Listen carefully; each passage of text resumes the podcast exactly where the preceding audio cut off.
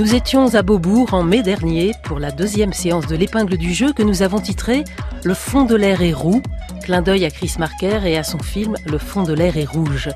Nous y avons décliné le roux sur tous les modes et dans toutes ses nuances, l'automne, l'écureuil, le renard et Jules Renard bien sûr, donc poil de carotte et plus largement tous les légumes du potager.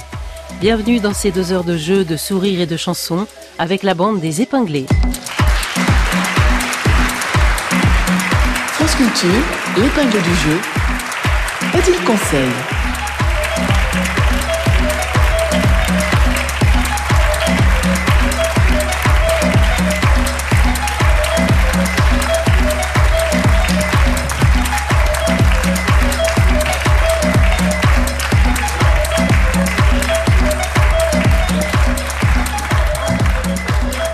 Donc avec nous pour jouer ce soir, pour jouer aussi avec vous, je présente tout le monde et vous applaudirez collectivement tout le monde à la fin si vous voulez bien. Olivier Salon a mis des sommets et des sonnets. Ina Mialache, poétubeuse. Ricardo Mosner, peintre polyglotte. Jérôme Clément, homme de franche culture. Jeanne Carillon, comédienne enchantée. Gérard Mordia, artiste de variété. Et il salue. Hervé Letellier, auteur sous plafond. Lola Gruber, aventurière craintive, notre pianiste tout-terrain Rock Ave et notre grand épinglé de ce soir Jean-Michel Ribes, donc homme de théâtre, auteur, metteur en scène, directeur du théâtre du Rond-Point, mais aussi promoteur du rire de résistance, instigateur des topors, les prix de l'inattendu qui, je cite, euh, récompense les créateurs du spectacle vivant oubliés des chapelles du bon goût et de la morale définitive et salue les mauvaises herbes de la culture. Tout un programme. Donc, autant dire, Jean-Michel Ribes, qu'au bon goût, vous préférez le mauvais genre. À la pensée mainstream, vous préférez le dérangeant et je pourrais continuer ainsi.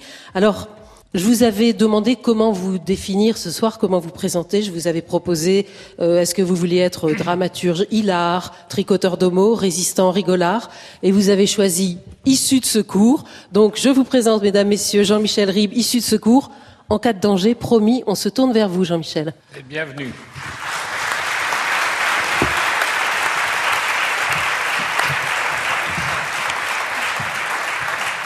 Le tout sous la houlette de notre caporal épinglé, Odile Conseil.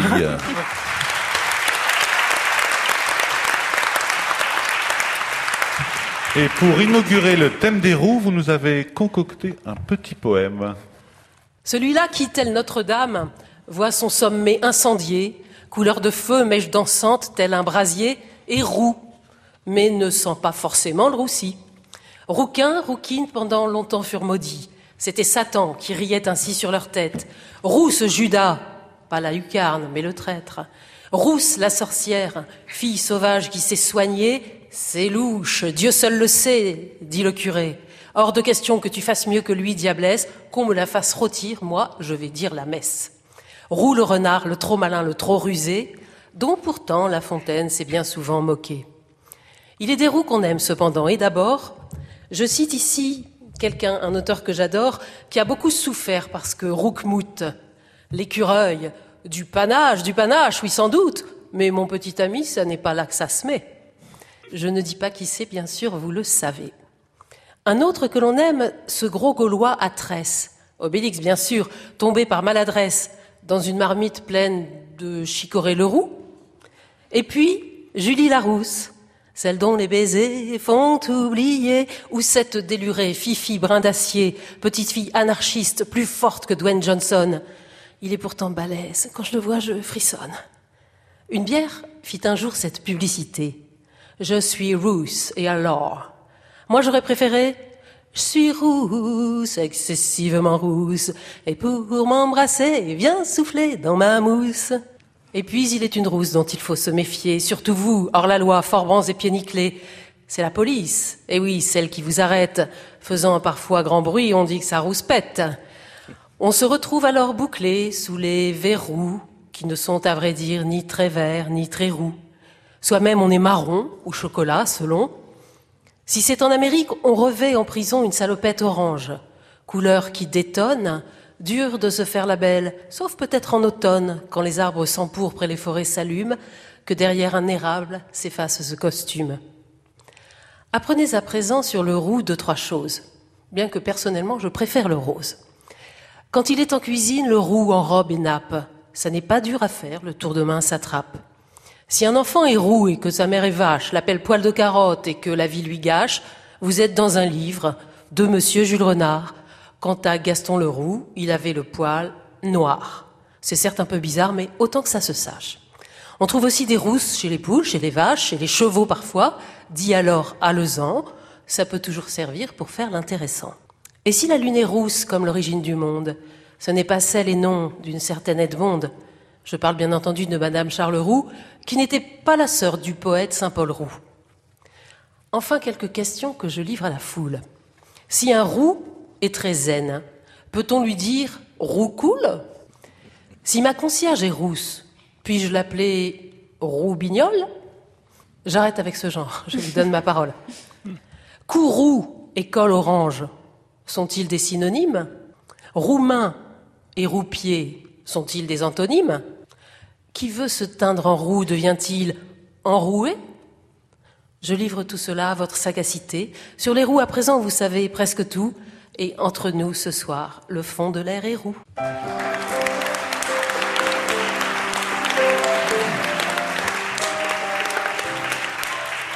Et si tous, euh, autant que nous sommes autour de ces tables, nous étions nous aussi roux ou rousses, quelle sorte de roux serions-nous? Chacun a écrit un quatrain, quelle roue, quelle sorte de roue serais-je? Et euh, bah, Jean-Michel, c'est à vous de commencer. Une auto, c'est moi qui ai écrit ça. Une auto pour manger roux. Allons-y en deux roues, accompagné d'un kangourou. C'est mieux quand on n'est pas roux. Alors après vous, euh, c'est Lola. Alors puisqu'il faut être roux, peu m'importe le fouet. Je monterai pour mieux me répandre en cascade, en flots éblouissants sur les sombres brouets. Je serai béchamel pour égayer ce qui est fade. Jérôme Clément. Moi, c'est l'écureuil. Si mignon je suis, croquant mes noisettes, mes dents très pointues comme des castagnettes. Mon plus bel ornement, devant vos yeux s'étale majestueusement, c'est ma queue. Gérard Mordia. Dans la nuit orangée, les enfants endormis rêvent de hiboux, de choux, de cailloux, de joujoux, de bonbons, de gâteaux, de bonnes sucreries. Roux, j'apparais alors. Je suis leur roux-doudou. Jeanne Carillon. Je réponds tout à trac, je serai Françoise d'Orléac, le temps d'une séance de ciné qui chante et qui danse. Solange, c'est la rousse des deux jumelles qui se trémoussent, c'est la plus musicienne, c'est cette rousse que je fais mienne. Bravo. Hervé Letellier. Ah, si j'étais roux, digue, digue, digue, digue, digue, digue, digue, dou. Vraiment partout, digue, digue, digue, digue, digue, digue, roux. J'aurais des bouclettes, digue, digue, digue, digue, digue, digue, digue, dou. Même aux os du digue, digue, digue, digue, digue, digue, digue, dou. Moi.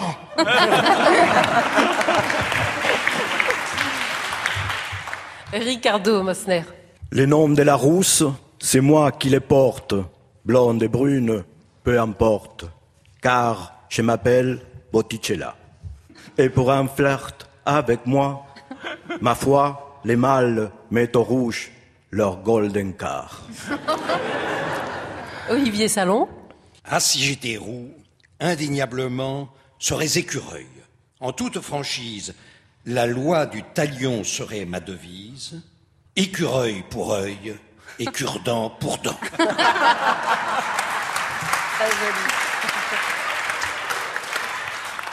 Ina, Ina Mialache. Si j'étais rousse, je serais le territoire intime de ces constellations qui piquent l'étendue de ta carnation. Je les ai bien comptées l'autre jour, c'était trash. J'ai regardé partout, on est à 103 tâches. Rock AV, c'est à vous. Ah, si j'étais né roux, comme diraient les Indiens. D'un beau roux irlandais ou d'un roux de sorcière. Dans un siècle où l'on ne nous jette plus de pierres, de la rousseur de vivre, je profiterai enfin.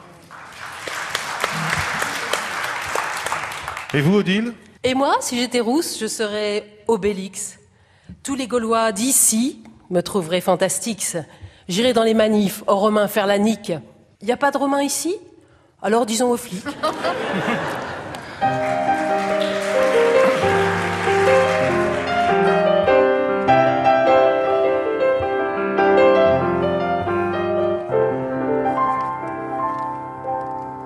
Nous passons à présent à un jeu qui s'appelle euh, les exercices de style. À partir d'un certain texte que va nous lire euh, Jeanne Carillon, trois joueurs, Jean-Michel Ribes, Gérard Mordia et Jérôme Clément, piocheront dans ce magnifique bonnet rouge un style et devront réécrire ce texte en fonction du dit style. Alors, je propose qu'on commence par une lecture du texte. Oui. De quoi s'agit-il, Jeanne? La soupe aux poireaux de Marguerite Duras. On croit savoir la faire, elle paraît si simple, et trop souvent on la néglige. Il faut qu'elle cuise entre 15 et 20 minutes, et non pas deux heures. Toutes les femmes françaises font trop cuire les légumes et les soupes. Et puis il vaut mieux mettre les poireaux lorsque les pommes de terre bouent. La soupe restera verte et beaucoup plus parfumée. Et puis aussi, il faut bien doser les poireaux. Deux poireaux moyens suffisent pour un kilo de pommes de terre. Dans les restaurants, cette soupe n'est jamais bonne.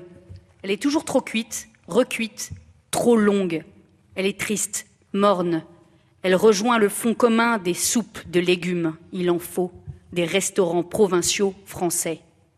Non, on doit vouloir la faire, et la faire avec soin. Éviter de l'oublier sur le feu et qu'elle perde ainsi son identité. On la sert soit sans rien, soit avec du beurre frais ou de la crème fraîche.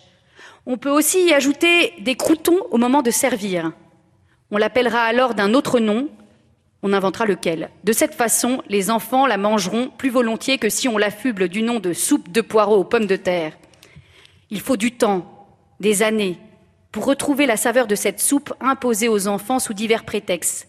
La soupe fait grandir, rend gentil, etc. Rien dans la cuisine française ne rejoint la simplicité, la nécessité de la soupe aux poireaux.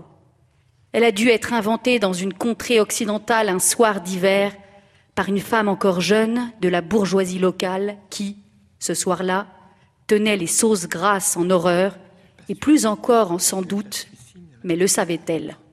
Le corps avale cette soupe avec bonheur. Voilà, donc euh, accessoirement, c'est une vraie recette de soupe aux poireaux hein, qui est, paraît-il, délicieuse. Je ne l'ai pas personnellement testée, mais c'est ce qu'on dit sur les réseaux sociaux. Alors, un certain nombre de styles ici. Jean-Michel Ribes, grand épinglé, vous avez la priorité. Vous avez le droit de refuser les deux premiers, auquel cas vous serez obligé de choisir le troisième qui vous échouera. C'est bien échouera, vous avez bien dit. France Culture quand même. Hein Ouais. Euh, style Welbeck, je refuse.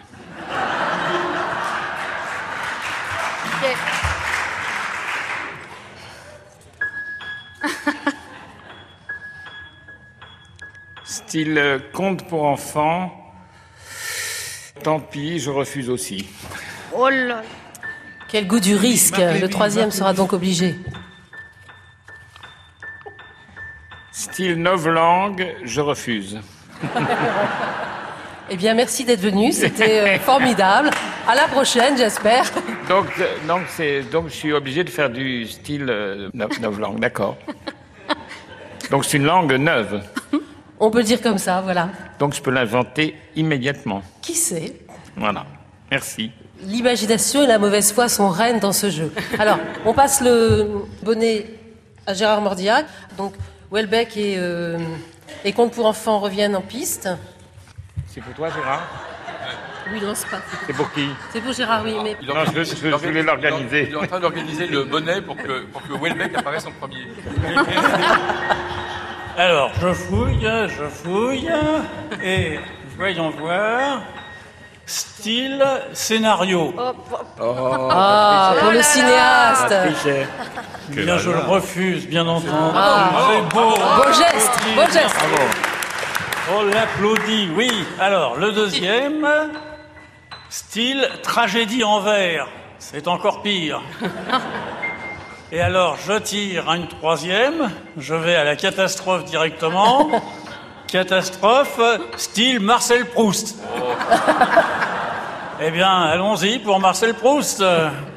C'est au tour de Jérôme Clément. Est-ce qu'il y a style Duras dedans Moi, je remarque que je suis le dernier, donc j'en ai deux en moins dans, dans les choix. donc. J'aurais préféré passer en premier, mais enfin bon. Alors, style conte pour enfants. Bon, allez, je le prends. Bon, Voilà, messieurs, la table vous attend, du papier. Vous avez une vingtaine de minutes, on vous retrouve après ça.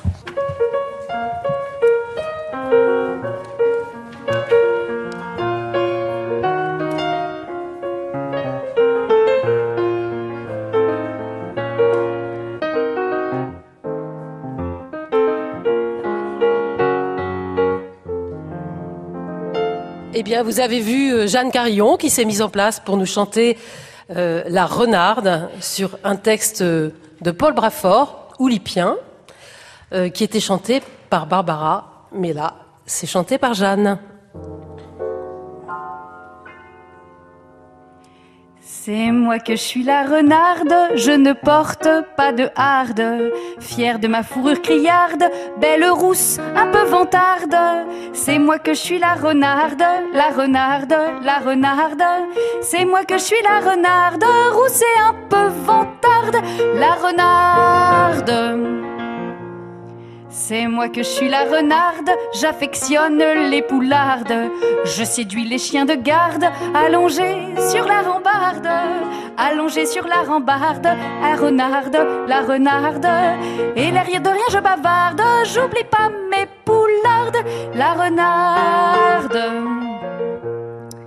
C'est moi que je suis la renarde, avec moi, souvent ça barde. Je me transforme en furibarde, si on m'oublie par mes gardes. Si on m'oublie par mes gardes, la renarde par mes gardes. Si on m'oublie par mes gardes, j'engloutis la poularde, la renarde. C'est moi que je suis la renarde, je voudrais pas qu'on me placarde. Une affiche qui met en garde contre moi, c'est un peu hard.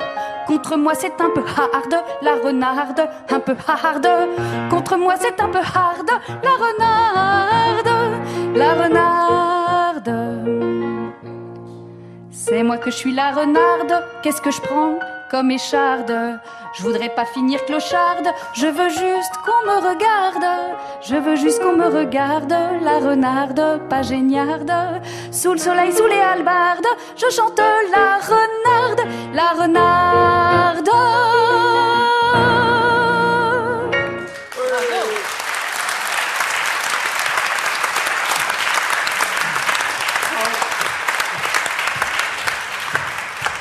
Nous avons inauguré aussi un nouveau jeu qui est notre, notre Twitter à nous, qui s'appelle la volée de moineaux, puisque donc, vous savez que Twitter veut dire gazouillis. Eh bien, chez nous, il s'agit de moineaux, et c'est Ina Mialage qui nous a préparé une petite euh, volée de moineaux sur le mode Si j'étais un légume. Si j'étais un légume, j'aimerais pas les enfants. Si j'étais un légume, je voudrais qu'on m'épluche avant de me laver et qu'on ne me rince pas après m'avoir cuit. Il y en a qui font vraiment n'importe quoi.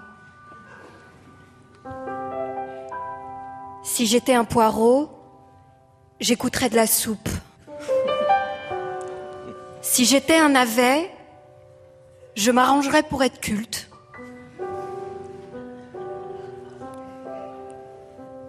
Si j'étais un pissenlit, je partirais en quête de mes racines.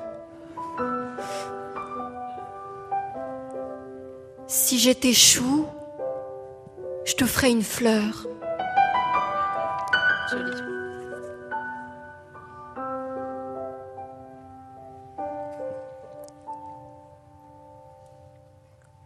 Bravo.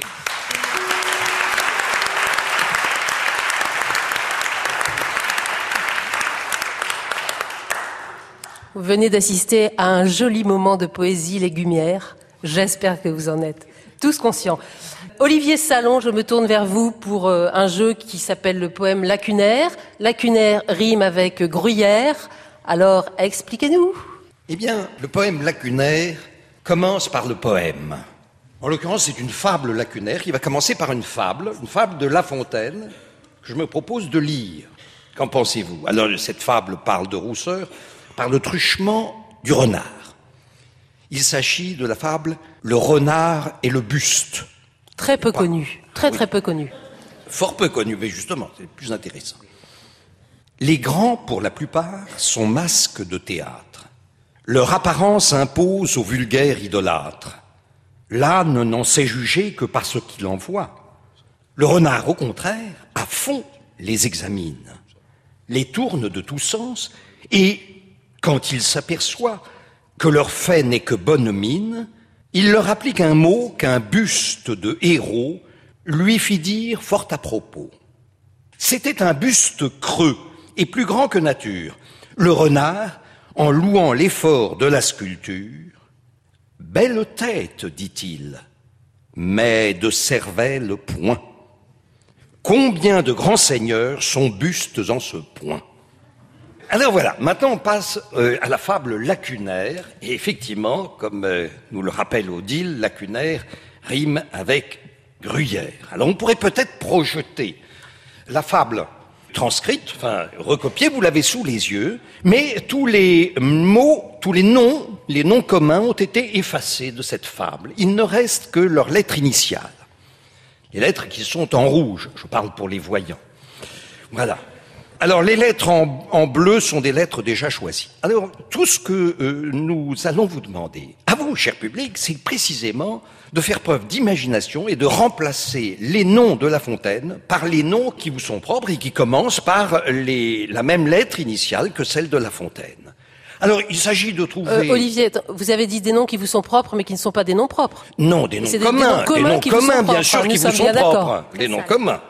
Voilà. Alors, choisissez les mots peut-être les plus originaux, intéressants, drôles, euh, à l'oreille, plaisants. Et alors attention, c'est à, là c'est une partie interactive, c'est à vous de participer et nous allons cueillir, comme on le fait d'un arbre, nous allons cueillir les mots que vous proposez. Ils vont être transcrits sous les doigts agiles d'Ina.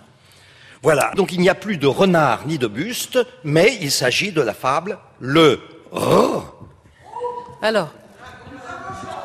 Le, alors, on va éviter les, les noms de la fontaine. On va les éviter préférer des mots. Oui, euh... pas, pas, un ani, pas un animal, si possible. Non, pas d'animaux, pas d'animaux. Oui, attends, au micro là-bas. Oui. Les grands, pour la plupart, ah, le sont rond-point. morts de trouille. Très bien, le rond-point. Les ronds-points. Bon, les ronds-points et le banquier. Et le banquier, bien sûr. Et le banquier. Allez, ça y est, c'est Ah fait, ouais. c'est le banquier. Les grands, pour la plupart, sont m, sont m. Un M, s'il vous plaît. Morts de trouille. Allez, sont morts de trouille. Ça y est, c'est tout. Sont morts de trouille. Leur A, leur arrogance impose au vulgaire I, Indigent. au Ah. vulgaire indigent. Très bien, indigent. Là, un nom qui commence par A, L'âtre. Avec un A, indigent. L'âtre. L'âtre. J'ai entendu l'âtre. L'arthrose mais j'en entends que Anne. Non, j'ai entendu âtre. Âtre. Âpre. Âpre. L'art. Bon, l'âme. L'âme n'en sait juger que par ce qu'il en voit. Alors, il faudrait peut-être un nom masculin. Antoine. Un nom masculin, bon, j'entends, l'arbre. Mais non, l'âne, c'est le mot de La Fontaine. Il ne faut pas le.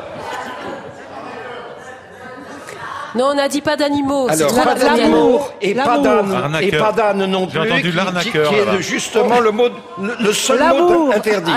L'aristocrate. L'aristocrate n'en sait juger que par ce qu'il en voit. Le rond-point, euh, au contraire, à fond les examine, les tourne de tous. Mais non, sens, c'est le mot de la Sens, fontaine. c'était le mot originel. Bien sûr que non, surtout pas sens. Soupçon. De tout saucisson. Les tourne de tout saucisson. Parfait. Et quand ils s'aperçoivent que leur f- que leur femme n'est que bonne, n'est que bonne, attendez, n'est que bonne m, ménagère. Ah non, ah non. Ah non, non, non. Alors, attendez. N- Maîtresse. Maître- J'entends maîtresse maintenant. Maîtresse. Un peu d'originalité, que diable N'est que bonne maîtresse, Monade. il leur applique un M, un deuxième M. Marâtre. Hein, Il leur applique.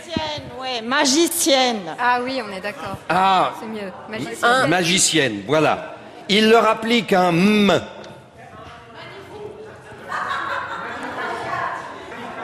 Il leur Un applique un manifeste. manifeste qu'un banquier, parce que ça c'est le B de, de- qui a été choisi au tout début, qu'un banquier de... Alors un mot qui commence par H, De Hollande. qu'un banquier de haricots, De Hollande De Hollande. qu'un banquier de Hollande. De Hollande, très bien. C'est un nom propre. Oui, oui. Mais j'ai Mais- dit que les noms communs pouvaient être commun. propres au public. C'est oui. un président. Alors qu'un banquier de Hollande lui fit dire fort à propos, c'était un banquier creux et Léonas. plus grand que N. N. Et plus grand que Napoléon. C'est pas dur. Excellente proposition. Le rond-point, en louant le E, un, un nom commençant par E,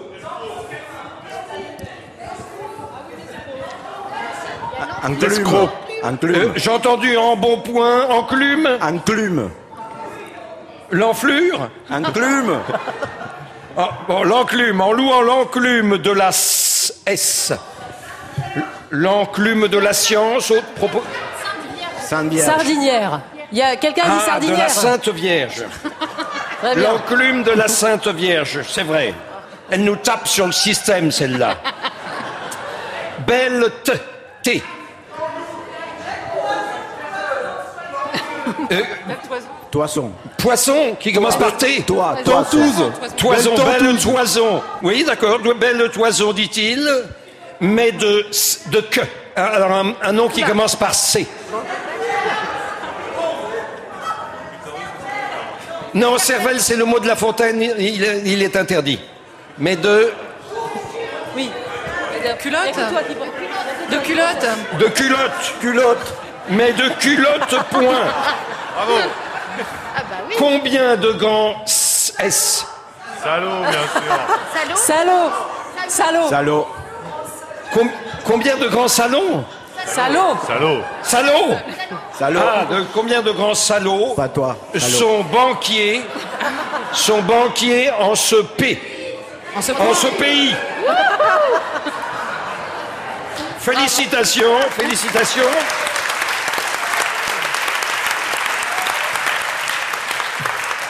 Mais, mais bien sûr, nous avons composé cette fable, vous avez composé cette fable mot à mot, il nous appartient maintenant de la lire intégralement.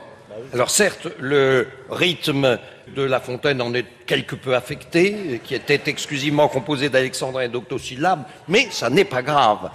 Allez-y. Olivier, faites-nous en la lecture. Alors, le rond-point et le banquier. Les grands, pour la plupart, sont morts de trouille. Leur arrogance impose aux vulgaires indigents. L'aristocrate n'en sait juger que par ce qu'il en voit. Le rond-point, au contraire, à fond les examine, les tourne de tout saucisson, et quand il s'aperçoit que leur femme n'est que bonne magicienne, il leur applique un manifeste qu'un banquier de Hollande lui fit dire fort à propos. C'était un banquier creux et plus grand que Napoléon. Le rond-point, en louant l'enclume de la Sainte Vierge, Belle toison, dit-il, mais de culotte point.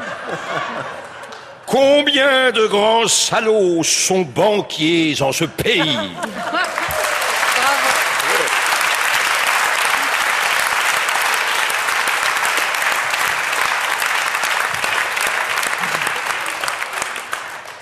Bravo à vous tous.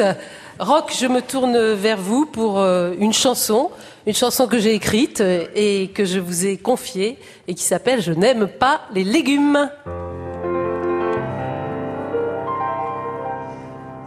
Lorsque j'ai pointé le nez hors de ma maman, ça puait autour de moi, c'était dégoûtant.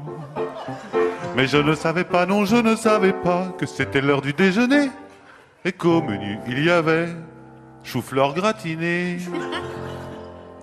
Je n'aime pas les légumes, je préfère les agrumes. Je n'aime pas la julienne, maman, ça lui fait de la peine. Aucune curcurbitacée ne régale mon palais.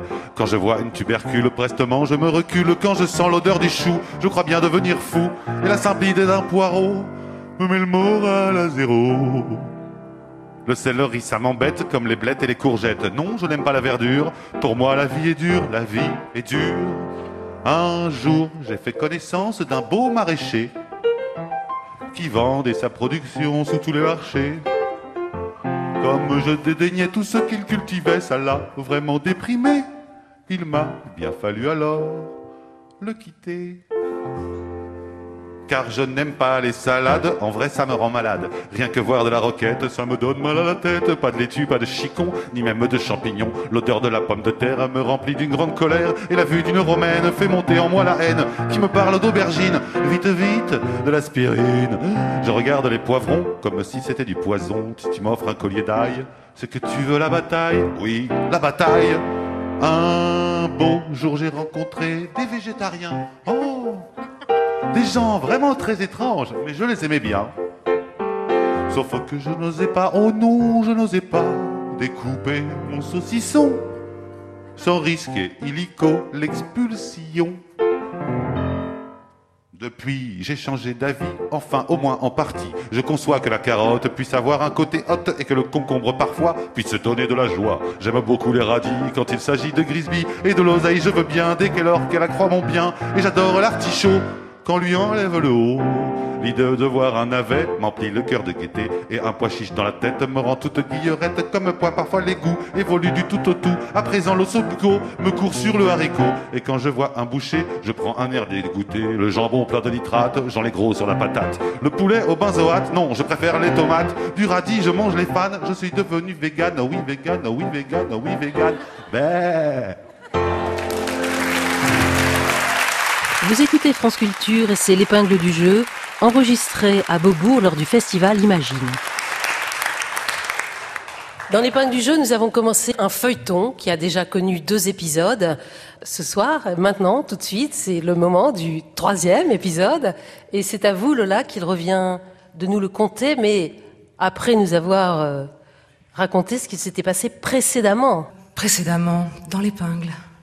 Après que la préhistoire eut enfin débuté avec les tribulations de la tribu d'Épingle, et que l'histoire se soit poursuivie dans une sportive confrontation où les pingles durent être tirés du jeu, on faillit se trouver bien mal en tentant par mégarde d'inventer la démocratie. Heureusement, on échoua. Il y aurait beaucoup à dire sur les péripéties intéressantes que connut en une poignée de siècles la famille Pingle. On vit des pingles en toge, des pingles en crinoline, des pingles à perruque poudrée. Des pingles formèrent des clans en Écosse, où ils devinrent Pingles. D'autres fondèrent en Espagne la ville de Los Pinglos. Et les historiens nous signalent un groupe de bavards connus comme Pingelstein du côté de Cracovie. Pendant que nos héros croissaient et prospéraient, l'humanité n'était pas en reste. Elle inventait des choses charmantes comme les drodons, les mathématiques ou la marine à vapeur. Mais ces prodiges de l'esprit et de la volonté ne pouvaient être d'aucun secours à Lucien et Roberte Pingle, qui contemplaient avec perplexité leur rejeton. Quel bizarre bébé Il fallait voir la tête d'épingle. Certes, l'enfant était délicieusement dodu. Certes, il bavait de la plus mignonne façon. Mais voilà, il n'était pas né chauve comme ses frères et sœurs. Et on n'en avait jamais vu naître d'épingle à cheveux. Mais il y avait plus étrange encore, cette touffe plantée en épis sur le sommet de son crâne, qui flambait d'un vif rouge orangé, tout cela pouvait-il sortir?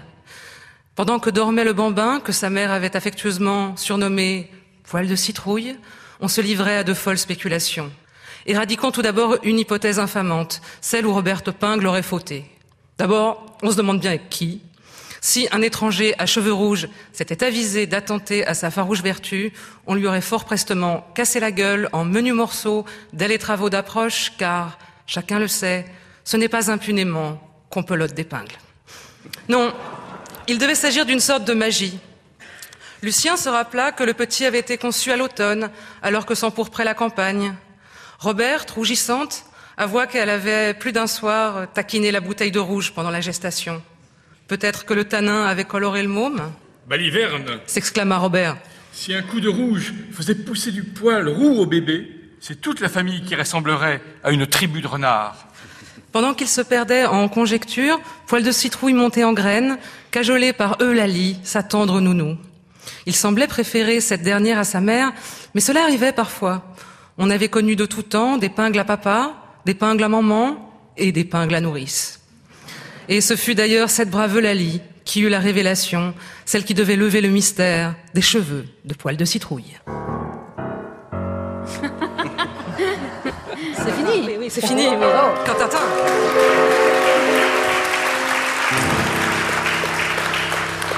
Olivier, je me tourne à nouveau vers vous, Olivier Salon, pour un nouveau jeu qui va prendre le public à partie, à témoin et comme partenaire.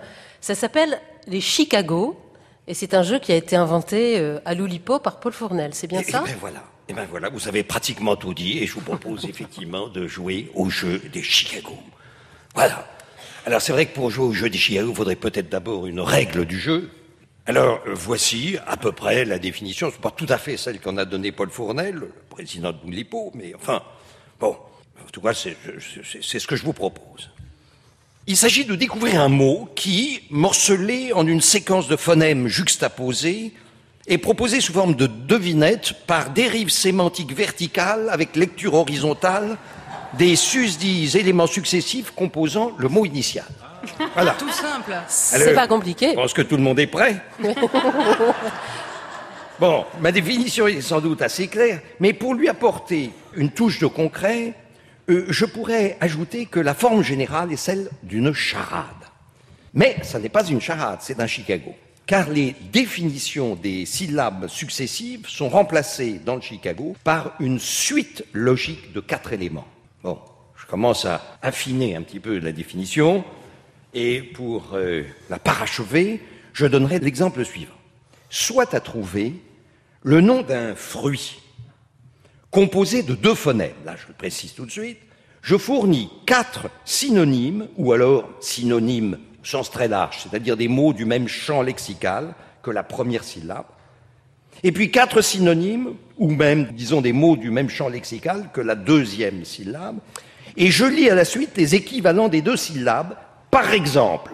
Voilà. Oui, oui, oui. Je pense qu'un exemple. exemple s'impose, en effet. Par exemple, par exemple, titane séraphin, vermeil biquet, argent chérubin, platine génie.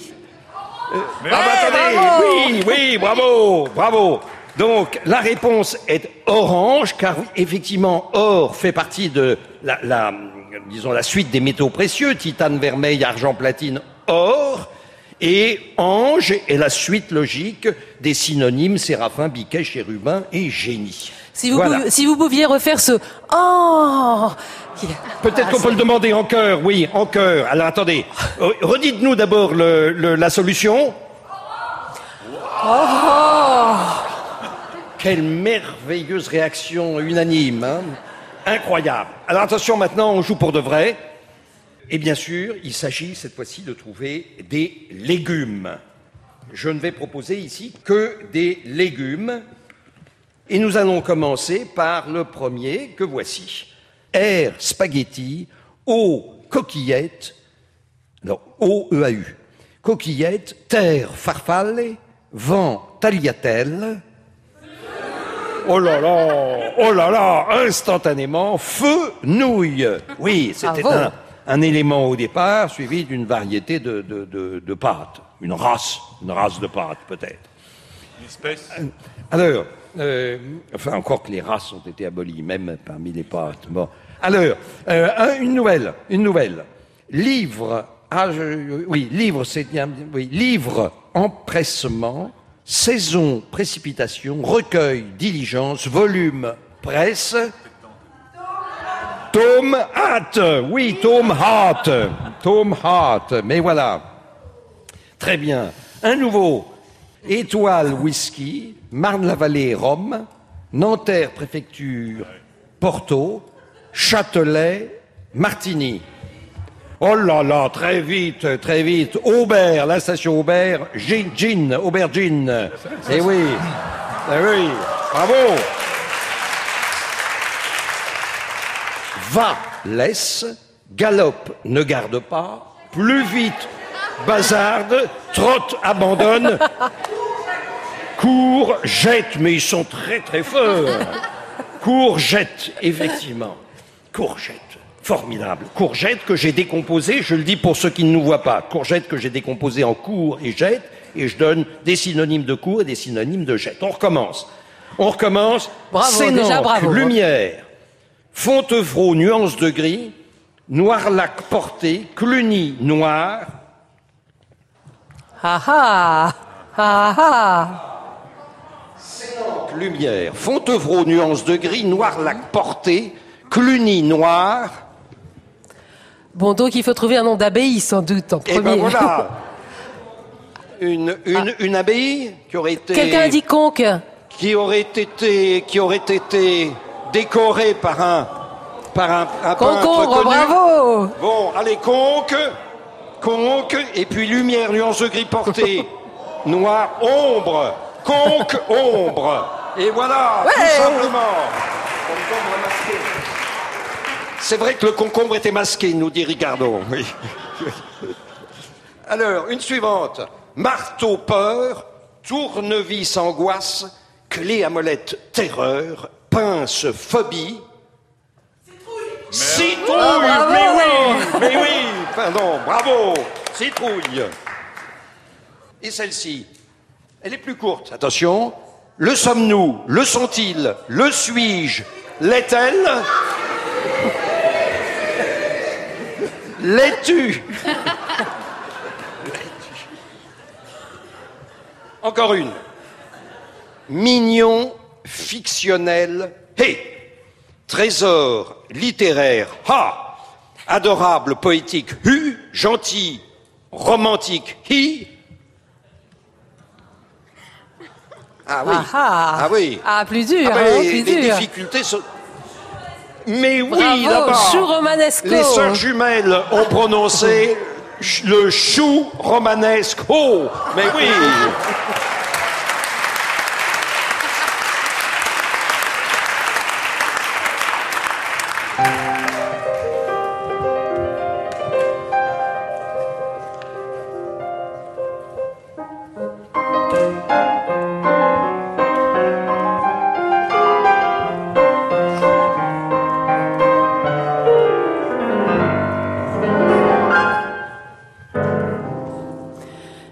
voilà Ricardo Mosner qui s'est approché du micro. Il s'est approché pour vous lire une fable qu'il a écrite, une fable pour laquelle je lui ai imposé deux personnages, deux sujets, la beauté et la salade, avec une troisième contrainte, qu'il y ait une morale à cette fable.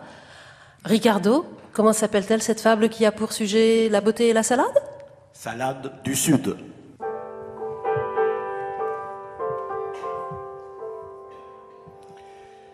Il était une fois une salade moche comme un pou. Il avait traîné partout. Par son allure molle et son goût fade, on l'appelait la malade. Et ce n'est pas tout. Son taulier, un saladier encombré, il acheta tout à l'égout. D'un coup de bascule, il s'est débarrassé au crépuscule de la pauvre salade derrière un rade.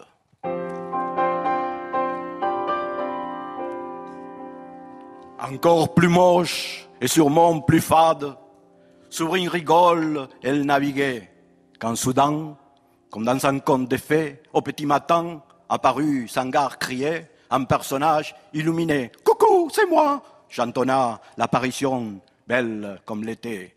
Puis elle cracha, je suis la beauté. And because is your lucky day, espèce de sale niçoise éparpillée, avec ma baguette, je vais te raccommoder.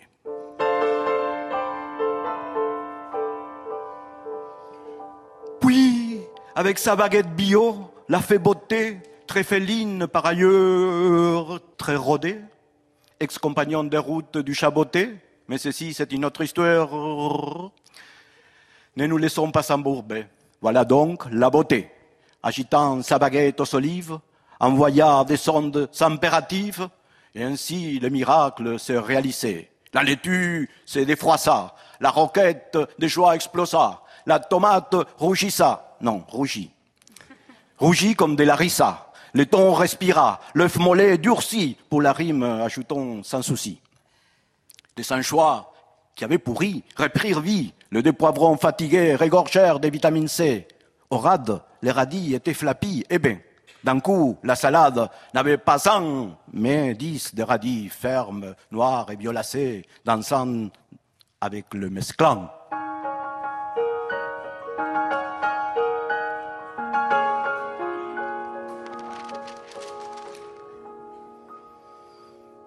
Bref, pour cette brève rencontre entre la niçoise, oui, je sais, je ne l'avais pas spécifié, mais pour des besoins de scénario, c'est arrivé que la salade en question soit une niçoise. Bref, donc, pour cette brève rencontre, salade beauté.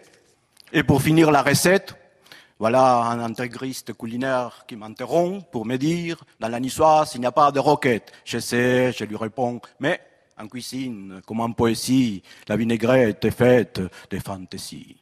Par exemple, des concombres des vers haricots, je ne parlais pas, pour ne pas faire long ni trop. Je ne mets pas non plus des oignons, mais ça c'est perso des problèmes de digestion. Anyway, pour la niçoise, ils sont en option, comme les fébettes et les artichauts violets. Dommage, parce que grâce à la beauté, tout s'était devenu bon, ouf. On revient à nos moutons, des beauty et les légumes de saison. Alors, par une douce matinée, la beauté, la salade avaient rabiboché. Puis, en arrivant midi, les ventres fermes de la beauté commença à faire ses gargouilles. Et sans poivre ni sel de la salade, la beauté n'a fait qu'une bouchée. Moralité. Arrête tes salades, niçoises, landaises, exotiques ou aux endives, ta destinée est d'être mangée, car comme disait André Breton, dit Dédé, la beauté est convulsive.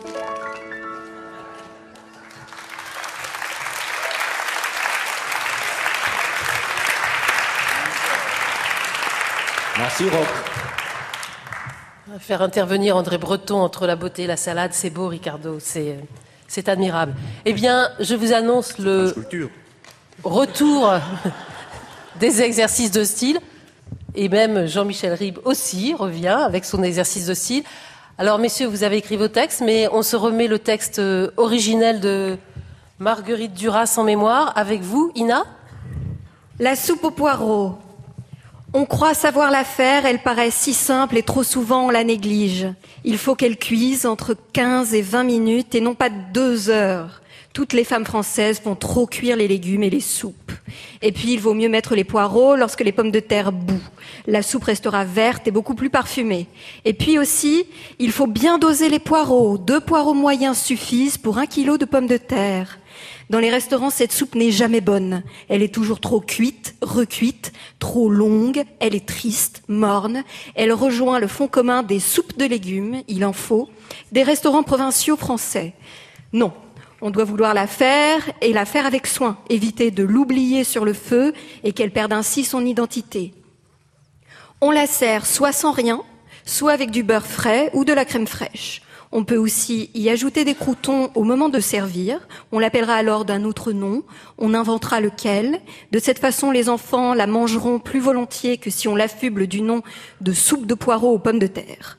Il faut du temps, des années, pour retrouver la saveur de cette soupe, imposée aux enfants sous divers prétextes. La soupe fait grandir, rend gentil, etc. Rien dans la cuisine française ne rejoint la simplicité, la nécessité de la soupe aux poireaux. Elle a dû être inventée dans une contrée occidentale un soir d'hiver par une femme encore jeune de la bourgeoisie locale qui, ce soir-là, tenait les sauces grasses en horreur, et plus encore sans doute, mais le savait-elle? Le corps avale cette soupe avec bonheur. Alors, messieurs, eh bien, Jérôme Clément, je propose de commencer par vous. Vous aviez le style conte pour enfants, et que devient Duras sous ce style et sous votre plume Alors, un conte de fées, bien sûr transformer Duras en Andersen. J'ai essayé, voilà. Donc, alors, il était une fois une chaumière au bord de la forêt. De la cheminée sortait une fumée légère comme une brume du soir. Le froid commençait à saisir les jeunes biches qui broutaient dans la clairière à la recherche de nourriture. Tu sens ce que je sens? dit la maman biche à la jeune biche. On dirait du poireau. Tu sais, nous en avons brouté dans le potager de la maison la nuit dernière. Oh oui, j'adore ça. Tout doucement, la maman biche s'approcha de la fenêtre et devinait ce qu'elle vit. Tout un tas de poireaux bien verts sur la table, étalés, et une fermière et sa fille occupées à les éplucher délicatement avant de le plonger dans la marmite accrochée au-dessus du feu de bois. Il y avait aussi des pommes de terre, beaucoup plus que des poireaux, et l'on sentait un délicieux fumet qui s'échappait de la maison. Oh, dit la jeune biche, comme cela sent bon. Maman, je veux en manger tout de suite. Attends, dit la maman, laisse-la faire. Cela ne durera pas deux heures, pas plus de quinze ou vingt minutes. Les deux biches attendaient patiemment. On en est ligne 2. Et lorsque le temps fut écoulé, elles virent la fermière retirer la marmite du feu et s'approcher de la petite fille pour lui en donner à boire. Oh, maman, comme c'est dur de ne pas pouvoir en manger. À ce moment, la fermière ouvrit la porte. Les biches firent un bond de côté et se retirèrent dans l'obscurité. Et elles virent la fermière jeter les épluchures dehors. Tu vois, dit la maman biche, nous allons pouvoir nous régaler. La porte se ferma. Les deux biches s'avancèrent pour déguster les poireaux. En quelques minutes, il ne restait plus rien. Moralité, mes enfants, mangez la soupe aux poireaux, pommes de terre, et pensez aux biches dans les bois.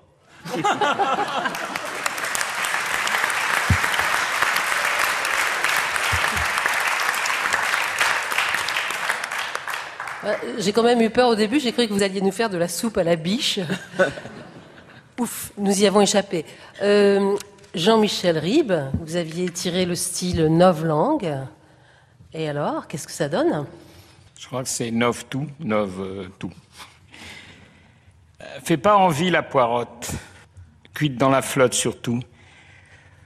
C'est pas tant la matière que son nom, son appellation. C'est du, c'est du mâché, du mastiqué, que de la vieille, du- de la vieille la fadie. Pas plus d'accent, plus de piquant. euh, soupe aux poireaux, euh, c'est vide, les mots usés, plus d'aromates. Un mot comme une foule, grise. Un mot hol de gare, massouillé, qui depuis les rois et depuis même les Romains se trimballe dans les bouches. Combien de fois elle s'est balancée d'une joue à l'autre, soulevée par la langue fatiguée, la soupe aux poireaux. Le mot, je cause du mot, hein, du mot aplati par euh, tu sais combien d'Ostrogoths, tu multiplies la ville de Lyon par l'Australie, tu rajoutes le Congo, Barcelone et puis Ivry-sur-Seine et t'as le nombre. C'est plus un mot, c'est un hall de gare, un mot tout le monde, un mot qui sent les pieds, la poussière. Son aromate s'est fait la malle, s'est fait la malle dans le fade, de la voyelle fade, de la syntagme fade, transparence, de la consonne usée. Elle fait plus envie, pas faim. La langue, mon gars, la langue pour parler, la langue pour manger, c'est la même. Celle qui met la flotte à la bouche. Faut jouir le mot. Faut que ta langue brille et ta papille aussi. Voilà la recette de la soupe aux choux qui me semble inventée et utile aujourd'hui. Voilà, recette, prenez du Joffre bien dru, enroulez-le dans de la lamelle de carastaille, faites fondre de la myrtandouille bien caraïmée, jetez le tout dans une bassine de boustitouille, laissez cuire une heure, versez du mandragole et de la pistache pour le refroidir. Versez-vous un grand vin de Radistol, cuvée 2002, et dégustez avec appétit dans une assiette creuse la jouisteuse de blaireau. Le corps l'avalera avec bonheur et reprendra vie enfin. À part ça, l'œuvre de Marguerite Duras, on peut la voir chez Gallimard.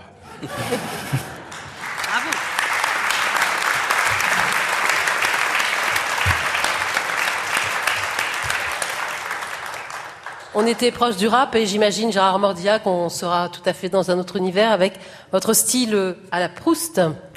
Oui, c'est du Proust.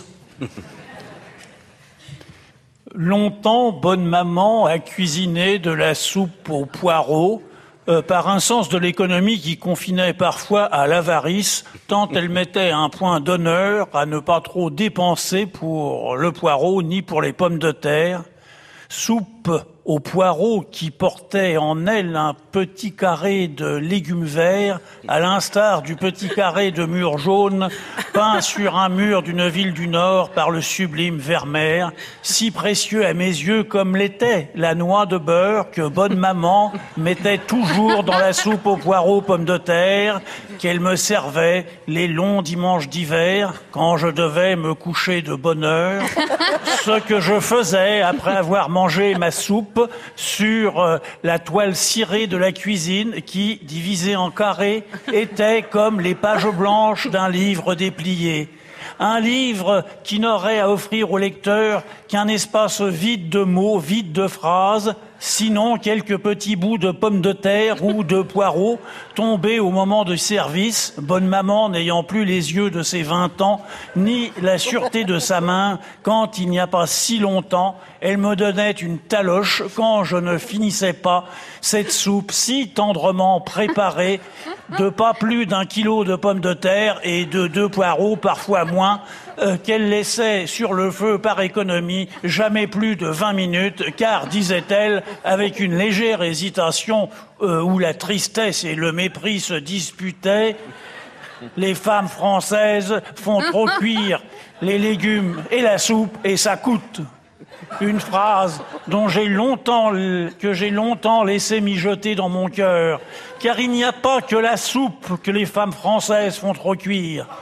Mais pourquoi de telles pensées m'assaillaient-elles Le poireau me montait-il à la tête, m'enveloppant de vapeur méphitique que grand-maman nommait parfum?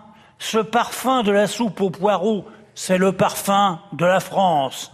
La France sans le poireau, la France sans la soupe, ah mon Dieu, je défaille, la soupe, la soupe, la soupe, toujours poirotifiée, et mes mots sont autant de morceaux de pommes de terre qu'il me faudra une vie pour les retrouver.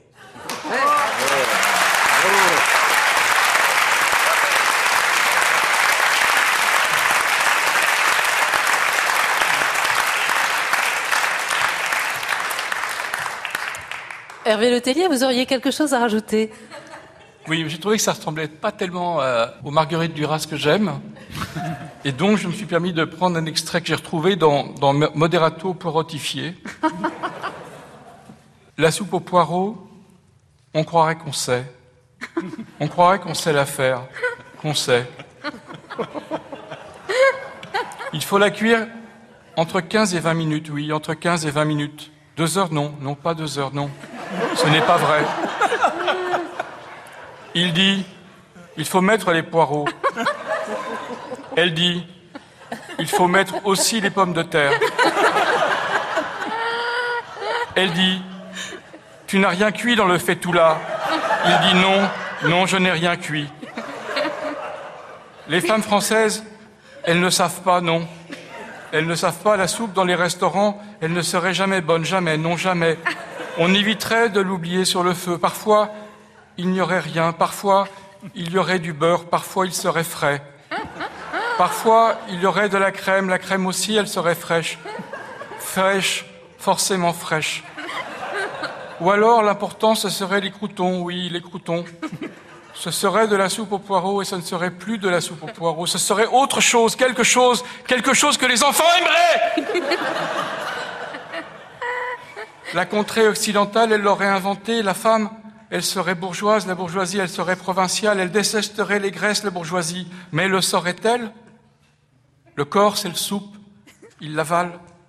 C'est peut-être ça le bonheur. Avaler la soupe. Le corps, oui. Le bonheur.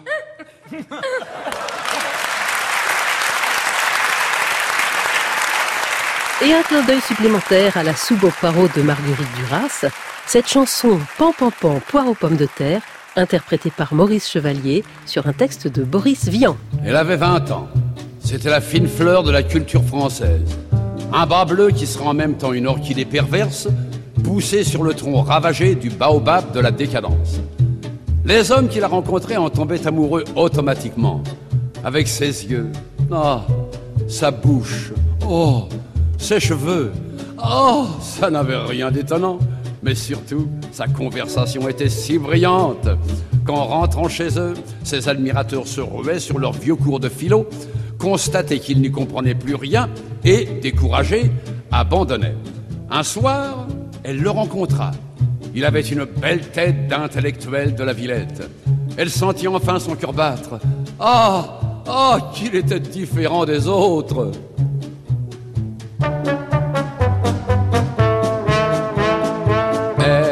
avait assez des déclarations ressassées, des grands intellectuels, des madrigaux rapetassés. Connaissant son passé, lorsqu'il se mit à s'empresser, évitant d'être spirituel, il susurra ses mots sensés. Pam pam pam pam pam belle bérangère. Pam pam pam pam voici des poireaux. Pam pam pam pam pam pam, et des pommes de terre.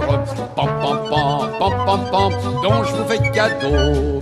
Elle en avait tant et conduit, qui offrait des diamants de prix. Qu'elle fut séduite en un instant. Vous écoutez France Culture et c'est l'épingle du jeu, enregistré à Beaubourg lors du festival Imagine. Pam pam pam pam pam pam, poireaux, pommes de terre. Pam pam pam pam pam pam, pommes de terre, poireaux. Mais elle s'est lassée de cet amant par trop sensé et des sornettes solennelles qu'il balançait sans sourciller. Elle allait le chasser, leur bel amour serait cassé. Mais se redressant devant elle, il certifia très assuré. Pam pam pam, pam pam pam, si je pars Bérangère. Pam pam pam, pam pam pam, je reprends les poireaux. Pam pam pam, pam pam pam, et les pommes de terre. Pam pam pam, qui sont sur le fourneau. Très attendrie par sa chanson, elle propose un bon potage. Et tout en parlant de mariage, il proclamait à l'unisson Pom pom pom pom pom pom Un amour sincère Pom pom pom pom pom pom Y'a rien de plus beau Pom pom pom pom pom pom Poireaux, pommes de terre Pom pom pom pom pom pom Pommes de terre, poireaux Et si on s'intéressait un peu à la vie des autres, à ceux qu'on ne connaît pas, à ceux qu'on a oubliés, à ceux qui sont tombés dans l'oubli ou à ceux qu'on va découvrir, Gérard Mordia, vous avez à nous parler de quelqu'un de ce genre. Oui, quelqu'un qui a beaucoup marqué l'histoire. Louis de Rouvroy, duc de Saint-Simon, l'un des favoris de la cour de Louis XIV, grand seigneur, roux de naissance, eut le privilège de loger à Versailles et d'y observer euh, les intrigues du palais. Ses mémoires sont un témoignage de première importance sur tout ce qui se passait à la cour du roi Soleil, les grands comme les petits événements. En 1712, Saint-Simon relate Le roi, chacun le sait, avait un goût pour la magnificence de sa cour. On sait peu qu'il s'intéressait aux moindres détails, notamment ceux afférents aux carrosses royaux. Le dernier qu'il fit construire jeta un grand trouble parmi ses courtisans. C'était une pièce singulière, d'un orange soutenu, tiré par quatre valets roux. L'intérieur était tapissé de peau de renard et les banquettes d'un tissu imitant à s'y tromper la peau d'une orange. En le découvrant, la duchesse de Ressort eut cette réflexion. Mais c'est une citrouille! Fort heureusement, nul autre que moi ne l'entendit et je me tins bien de le répéter. Lorsque le roi parut pour prendre possession de son carrosse, tout de mandarine vêtu, la perruque haute d'un roux flamboyant, la cour applaudit. Mais le roi fit signe d'arrêter d'un geste énervé. Visiblement, contrarié, il fit le tour du carrosse, dévisagea le conducteur, un pot rouge envoyé par le roi d'Espagne, compta les valets de trait, quatre roues, euh, quatre roues motrices, euh, quatre rouquins dont on sait qu'ils étaient sortis d'où se tournant vers Godefroy Maurice de la Rouelle d'Auvergne, duc de Roussillon, son grand chambellan, il dit d'un ton de reproche Bah, il manque un roux. Effectivement, il y en avait quatre. Or, le roi avait exigé qu'il y en ait cinq. Godefroy Maurice de la Rouelle d'Auvergne, duc de Roussillon, son grand chambellan, diligenta sur l'heure ses gens pour quérir le cinquième roue du carrosse. Ce fut un grand tremblement dans tout Versailles. Certains proposèrent de se teindre pour plaire au roi, d'autres jurèrent euh, qu'avant d'avoir la tête grisonnante, ils étaient des roux.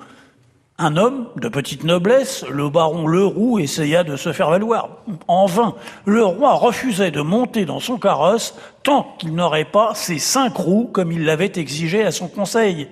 Le duc Roussillon, son grand chambellan, ne savait plus à quel saint se vouer. Il se voyait déjà expédié aux écuries royales à garder des roussins ou euh, enfermé à vie à Châteauroux quand un miracle se produisit. Le fils d'une rouquine venu embrasser sa mère était l'homme que tous cherchaient. Sa famille l'appelait poil de carotte. Et c'est vrai que pour être roux, il était roux, de la tête aux pieds, surtout la tête couverte de taches de rousseur. Sitôt dit, sitôt fait. Le jeune fut brossé, parfumé, habillé en valet et conduit à coups de pied aux fesses jusqu'au carrosse de Sa Majesté, où il prit la place qui lui était dévolue à l'arrière de l'attelage. Le roi, satisfait, monta sous les applaudissements. Le carrosse à quatre roues, donc à cinq, et s'éloigna dans l'année centrale de Versailles. La duchesse de Ressort, après avoir vérifié que nul ne pouvait l'entendre, me demanda à l'oreille Mais à quoi sert le cinquième roue du carrosse? Je ne puis que répondre Il ne sert à rien.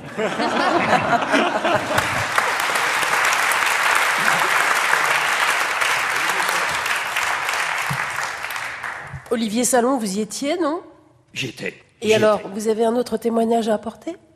Ben oui, oui, oui. Car en réalité, la duchesse, tout comme moi, nous nous trompions. Ce que nous prenions pour des valets étaient en réalité des manières de palefrenier. Chacun des quatre roues était affecté à l'un des chevaux roux. Les valets couraient juste à côté des chevaux et leur fonction était de maintenir l'allure. Tout en courant, ils caressaient l'encolure de leur cheval en titre, ils l'encourageaient, lui parlaient à l'oreille et donnaient au besoin un petit coup de cravache, car chacun était pourvu d'une cravache rouge. Le pot rouge faisant office de cocher devait coordonner l'ensemble de l'équipage.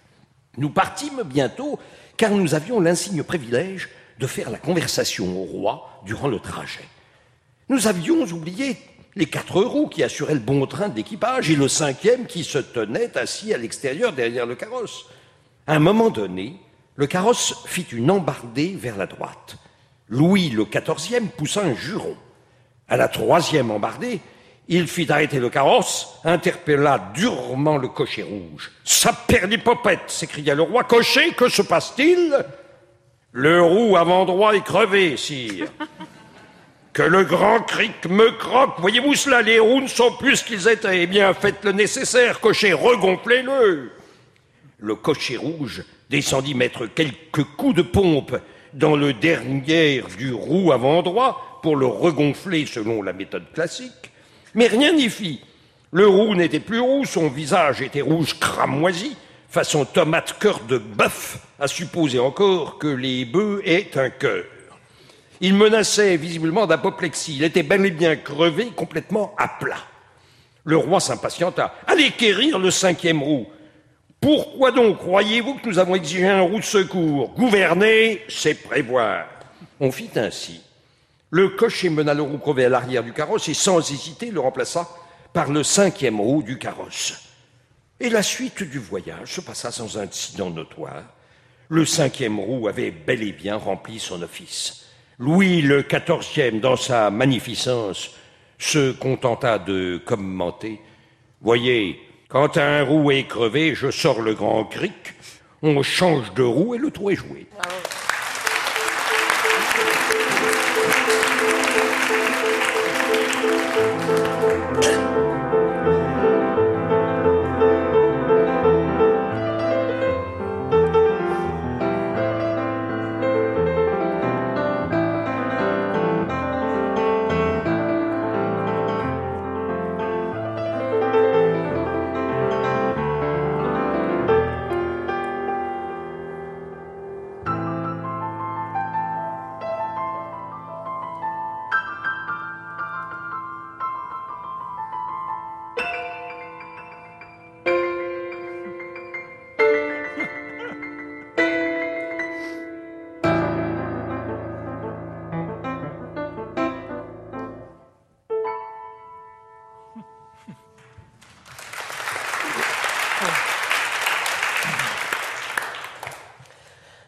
Il arrive parfois que de grands écrivains se rencontrent et dialoguent entre eux. Et je crois savoir, Olivier Salon, je me tourne à nouveau vers vous, que vous avez pu recueillir un dialogue de Charles Dickens et de James Joyce que vous allez nous livrer présentement avec. Ina. Donc un dialogue imaginaire entre Charles Dickens, qui sera euh, interprété par Ina, et James Joyce, que j'interpréterai. À moi, Joyce, deux mots. Connais-tu le prénom de Twist? C'est Oliver, purement anglais. Non. Ce blaze émane, Dick, de ma natale Irlande.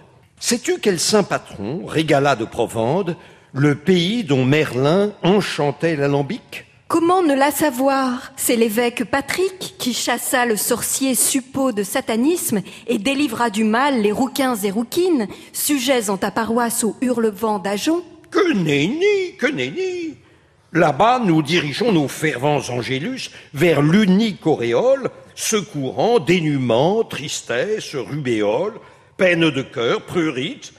Nos suppliques et vœux vont au seul Oliver. Mais donc, si vos cheveux s'enflamment de la sorte au singulier mélange de paganisme obscur éclairé par un ange, qu'en professent les clercs, qu'en prêchent les gourous? Voici l'ange Oliver qui protège les roues.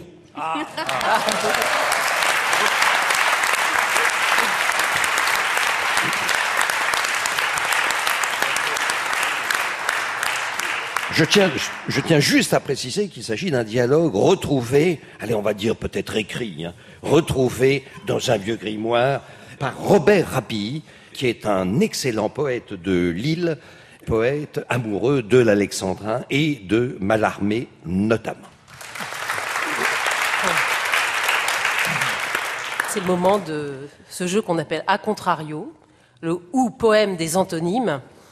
J'ai confié à Jean-Michel Ribes, à Hervé Letellier et à Jérôme Clément un poème de Raymond Queneau, un poème qui n'est pas tout à fait de circonstance en ce printemps puisqu'il s'appelle euh, Octobre-Novembre ou Novembre-Décembre, enfin un poème d'automne, en leur donnant comme consigne de transformer ce poème en prenant chacun des mots signifiants avec son contraire, hein, sachant qu'il y a des mots pour lesquels c'est facile, le contraire de la paix, hein, le contraire de la mort, hein, et il y a un certain nombre de mots pour lesquels c'est pas très évident. Qu'est-ce que c'est le contraire de manger? Qu'est-ce que c'est le contraire de cerise, euh, etc. Donc ils ont chacun avec euh, leur immense culture, leur esprit poétique, réécrit ce poème à leur façon en en gardant la musique, et ils vont nous dire. Mais d'abord, on va avoir une lecture de ce poème de Queneau. Allez-y, Olivier. Oui, donc octobre-novembre de Raymond Queneau, c'est extrait de euh, l'album Battre la campagne. Dans l'automne rougeâtre, pend une poire à l'espalier. Il commence à faire frais le soir, c'est la rentrée des écoliers. Il tombe des feuilles mortes, on chante mélancoliquement en balayant devant sa porte. On dirait même qu'il va pleuvoir. Les hirondelles volent rasemottes.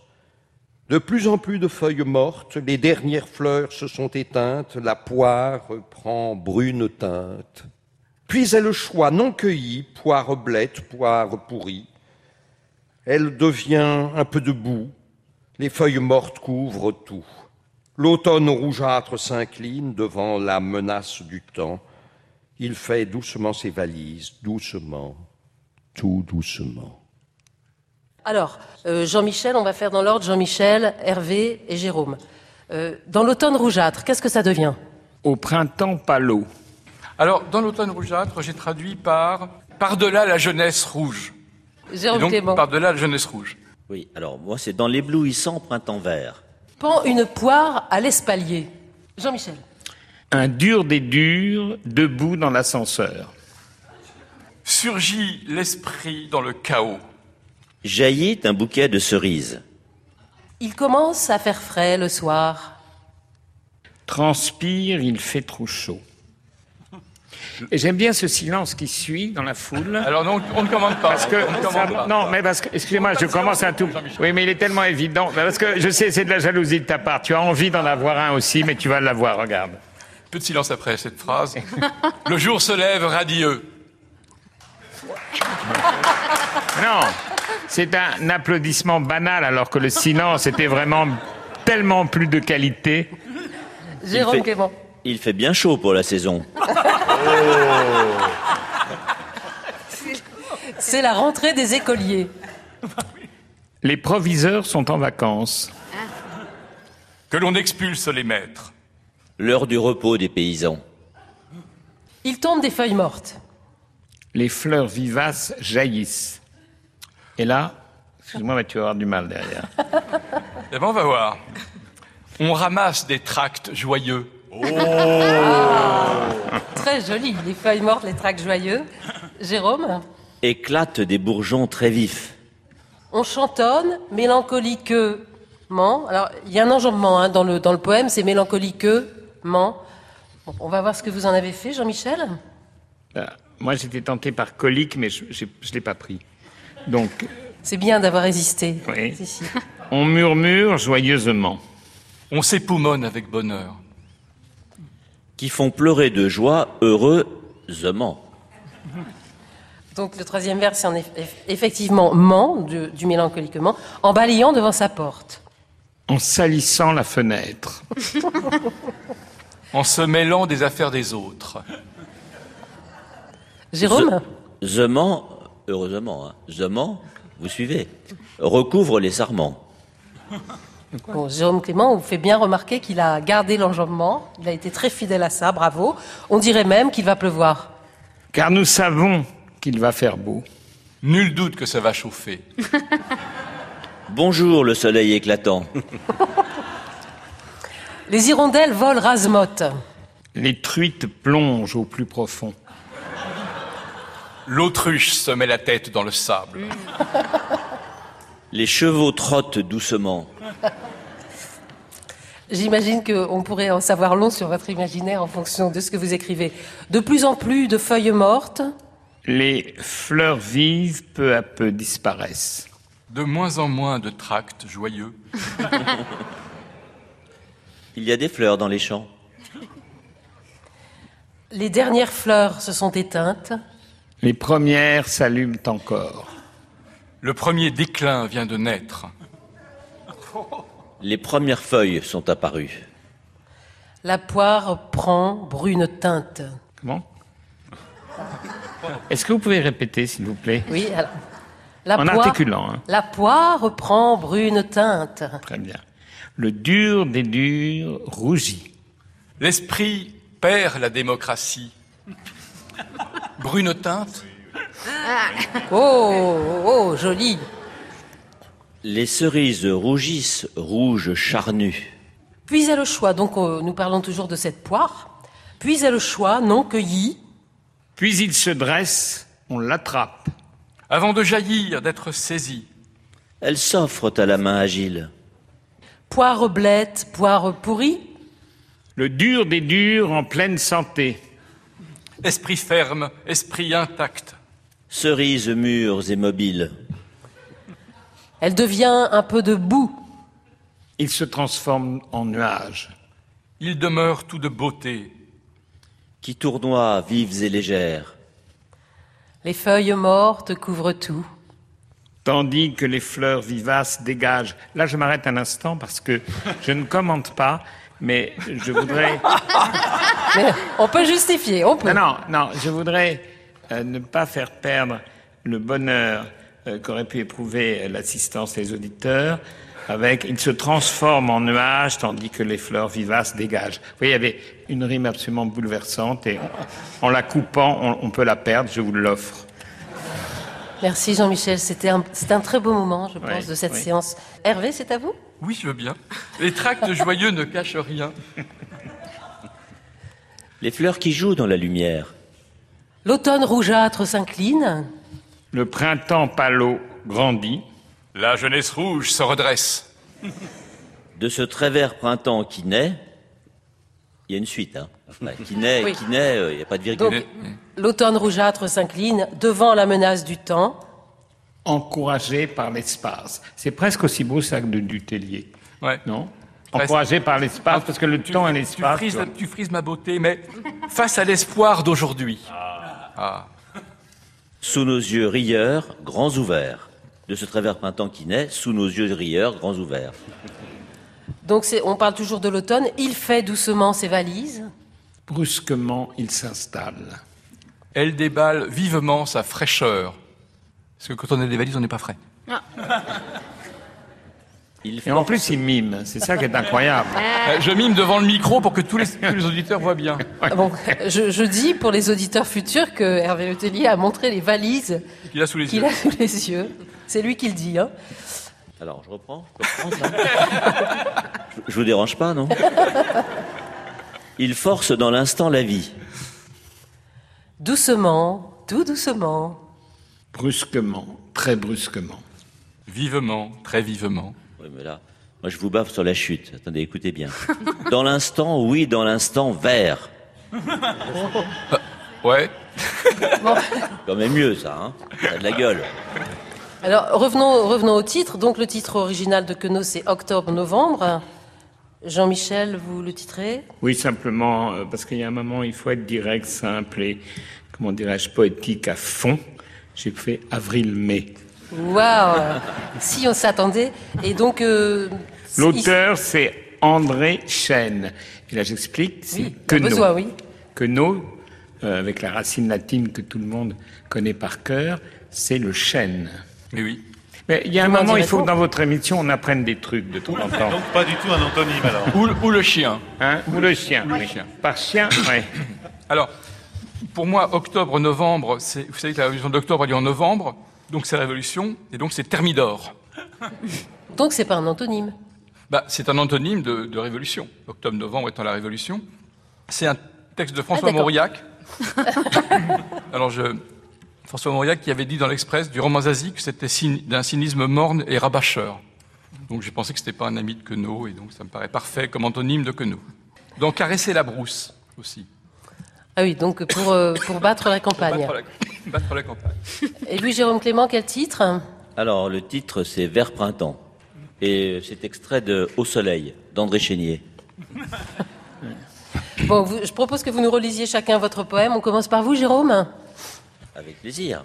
Alors, Vert printemps. Dans l'éblouissant printemps vert jaillit un bouquet de cerises. Il fait bien chaud pour la saison, l'heure du repos des paysans.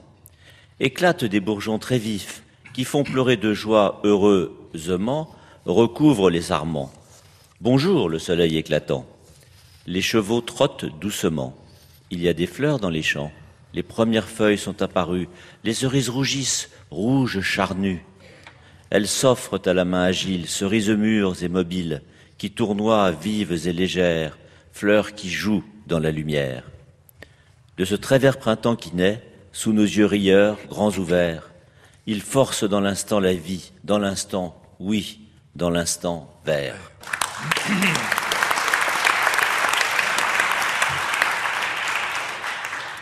Hervé, allez-y. Par-delà la jeunesse rouge surgit l'esprit dans le chaos. Le jour se lève radieux que l'on expulse les maîtres. On ramasse des tracts joyeux, on s'époumonne avec bonheur en se mêlant des affaires des autres. Nul doute que ça va chauffer. L'autruche se met la tête dans le sable, de moins en moins de tracts joyeux. Le premier déclin vient de naître, l'esprit perd la démocratie. Avant de jaillir, d'être saisi, esprit ferme, esprit intact, il demeure tout de beauté, les tracts joyeux ne cachent rien. La jeunesse rouge se redresse face à l'espoir d'aujourd'hui. Elle déballe vivement sa fraîcheur, vivement, très vivement. Très beau. Bravo.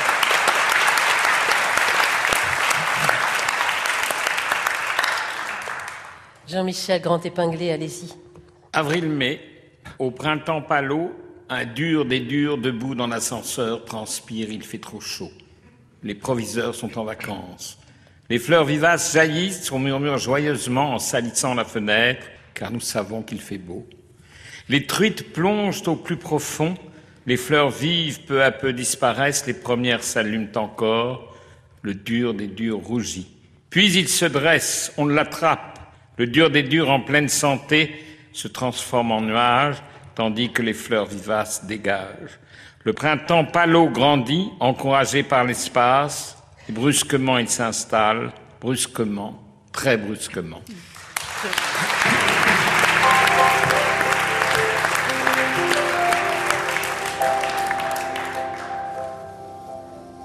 Eh bien, nous avons une chanson. Je vois Jeanne s'approcher du micro sur l'air de I'll Be There. Et ça s'appelle La carotte. On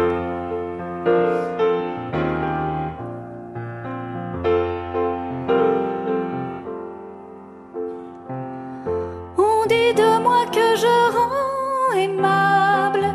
D'entrée de jeu, j'ouvre le bal à table. C'est ça la vie carotte. Si je m'acoquine avec le beurre, oh, je fonds pour lui pendant des heures. En robe Vichy, je suis carotte. Je suis carotte. Allez, pour vous, je me jette à l'eau. Je me réduis, j'ai un coup de cœur, un gros faible pour le poireau. Délasse dans la crème. Oh oui, la crème. Oh purée, ce que j'aime. Ce que j'aime, ce que j'aime, la crème. Parfois, je me coltine une courgette. Et je finis râpée en croquette. C'est ça aussi, être carotte. J'ai tout un tas de fans.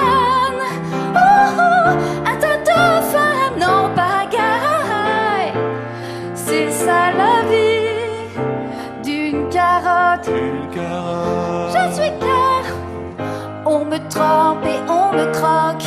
N'importe où, n'importe quand. Je suis nue dans le fromage blanc. La maillot, c'est jour de fête. Au son de la soupe, on se prend pas la tête. Oh la tête, oh la tête, on la jette. On me taille, on fait un maillot rondelle. Un masque au citron pour faire la belle. Oh, je suis fière d'être carotte. Que c'est bon la carotte,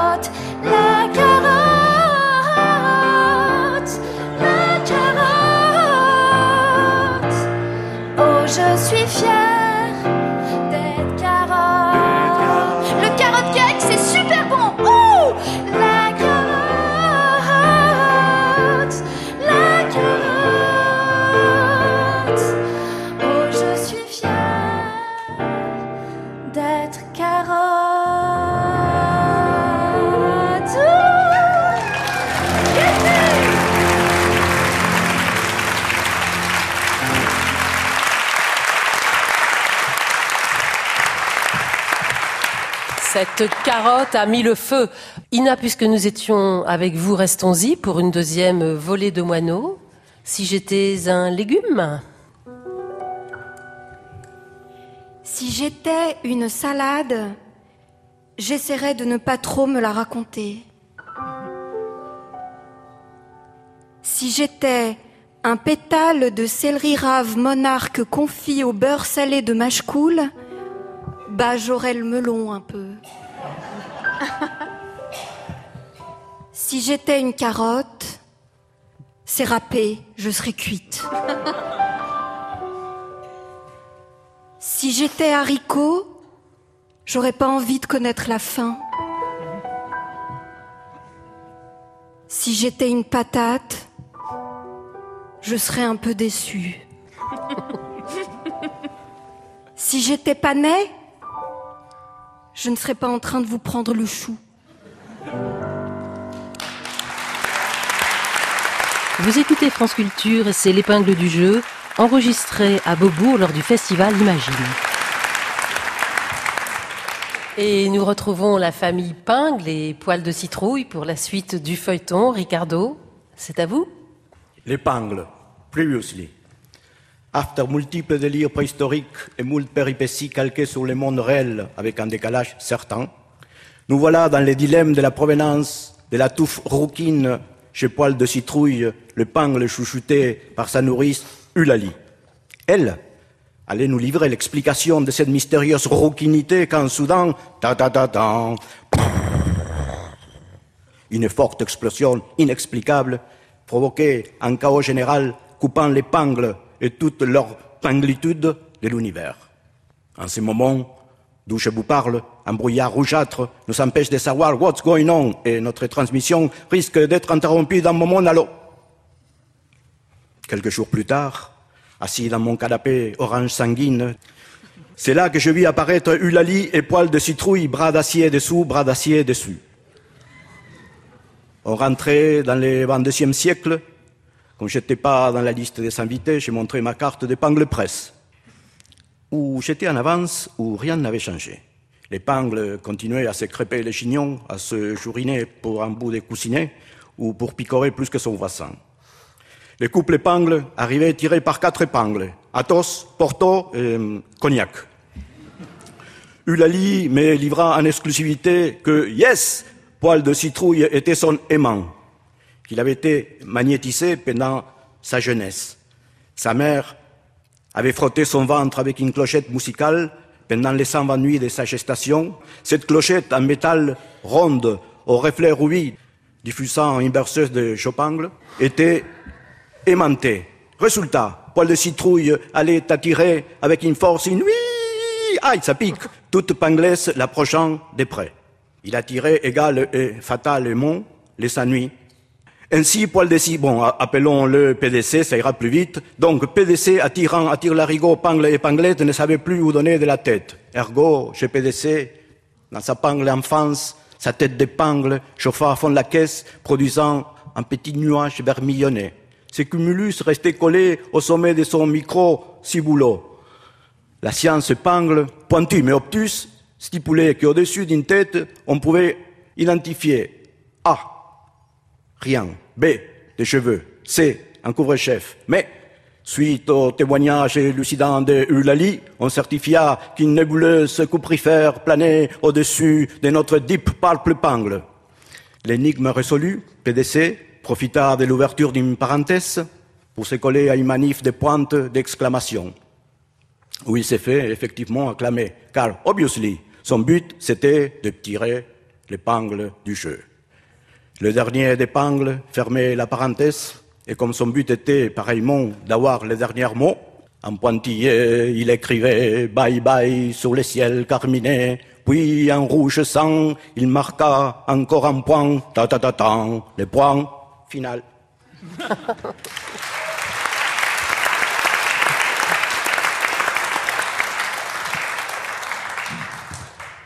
Vous, je ne sais pas, mais moi je trouve que ce feuilleton a pris un tour légèrement surréaliste. En tout cas, pas point final, puisqu'il y aura une suite.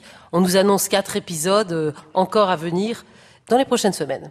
C'est le moment d'un nouveau jeu, enfin d'un jeu que vous connaissez peut-être pour certains d'entre vous, qui porte un nouveau nom, qui s'appelle le C de qui, connu peut-être sous le nom de diagnostic littéraire à l'aveugle. Lola, ici présente, a choisi dans sa bibliothèque, dans l'un de ses livres, un extrait d'un roman peut-être, ou d'autre chose, d'un essai, que sais-je, d'un journal. Oui, c'est de qui Et il va être soumis à trois experts qui devront, par approche successive, essayer d'en retrouver l'auteur. Donc les trois experts de cette euh, séance sont Hervé Letellier, Gérard Mordilla et Jérôme Clément, trois fins lettrés. Tomberont-ils dans le piège que leur a tendu Lola? Parce que, en fait, ils se connaissent pas très bien encore, donc ils savent pas quel genre de d'auteur, de livre, de sujet Lola préfère. Donc cette séance sera peut-être pleine de surprises. Lola, vous lisez? Oui. Après avoir raisonné ainsi, je me tournais vers l'homme aux cheveux roux. Je suis incapable d'expliquer pourquoi j'avais foi en lui, incapable de dire ce que j'attendais. Je note seulement le sentiment qui était en moi. Je restais assise des heures à l'observer. Nos regards se croisaient parfois, puis l'un de nous finissait par détourner les yeux. Il faut que vous compreniez bien, dans cette cour, nous nous regardions dormir les uns les autres et nous habiller et vivre toutes les heures qui n'étaient pas consacrées au travail, mais nous ne parlions jamais. Nous étions tellement proches que nous pouvions nous envoyer de la nourriture d'une fenêtre à l'autre, tellement proches qu'une seule rafale de mitraillettes nous aurait abattus tous en même temps, mais nous restions des étrangers. Au bout d'un temps, il n'y eut plus aucune bouteille de lait sur la fenêtre du jeune couple, et le mari restait toute la journée à la maison, les yeux cernés, la bouche amère. La nuit, on pouvait l'entendre parler. Toujours le même début. Maintenant, tu vas m'écouter. De tous les locataires de la cour, seule la violoncelliste semblait indifférente à ce qui se passait. Voilà un texte. Alors, euh, messieurs, peut-être une première euh, réflexion, premier sentiment sur ce texte? Beaucoup d'indices temporels, déjà, évidemment. Donc c'est postérieur à l'invention de la mitraillette. C'est important, mais on ne se rend pas compte, mais parfois on attribue des textes au XVIe siècle. Alors là, on aurait tort. De toute évidence, on est situé dans une dans une contemporaine contemporaine. Hein? Enfin, c'est d'aujourd'hui, quoi. C'est, on n'est pas loin, voilà. Là, c'est finement déduit, bravo. Une autre réflexion, peut-être? Oui, peut-être. Euh, Ce qui est intéressant, c'est qu'on sent euh, une sorte de drame qui se noue autour de la musique et du chant. Parce que le mari dit maintenant tu vas m'écouter, seule une rafale de mitraillettes l'aurait abattu et la violoncelliste est indifférente. On se dit qu'il y a un conflit entre un chanteur, une violoncelliste et des voisins irrités de l'entendre chanter. Jérôme Clément, auriez-vous une réflexion Oui, sérieuse à faire sur ce texte Sérieux, j'en sais rien, mais enfin en tout cas complémentaire. La mitraillette, bon ça c'était évident, mais on voit qu'il euh, il travaille, il n'était pas consacré au travail. La nourriture s'envoyait d'une fenêtre à l'autre. C'est des prisonniers, c'est des prisonniers euh, surveillés par des gardiens qui ont des mitraillettes, qui travaillent et qui euh, ont besoin de nourriture. Voilà, puis il n'y a plus de bouteilles de lait sur la fenêtre. Alors ils sont pas complètement prisonniers parce que malgré tout, le mari reste toute la journée à la maison. Donc, euh, Donc la situation peu- est complexe. C'est un, peu con- c'est un peu contradictoire. Donc, euh, pour l'instant, j'en suis là. Est-ce que vous avez euh, une idée sur le fait qu'il s'agirait d'une traduction ou que ce serait un texte écrit directement en français? Non, ça peut être, une, ça, tra- peut être une traduction.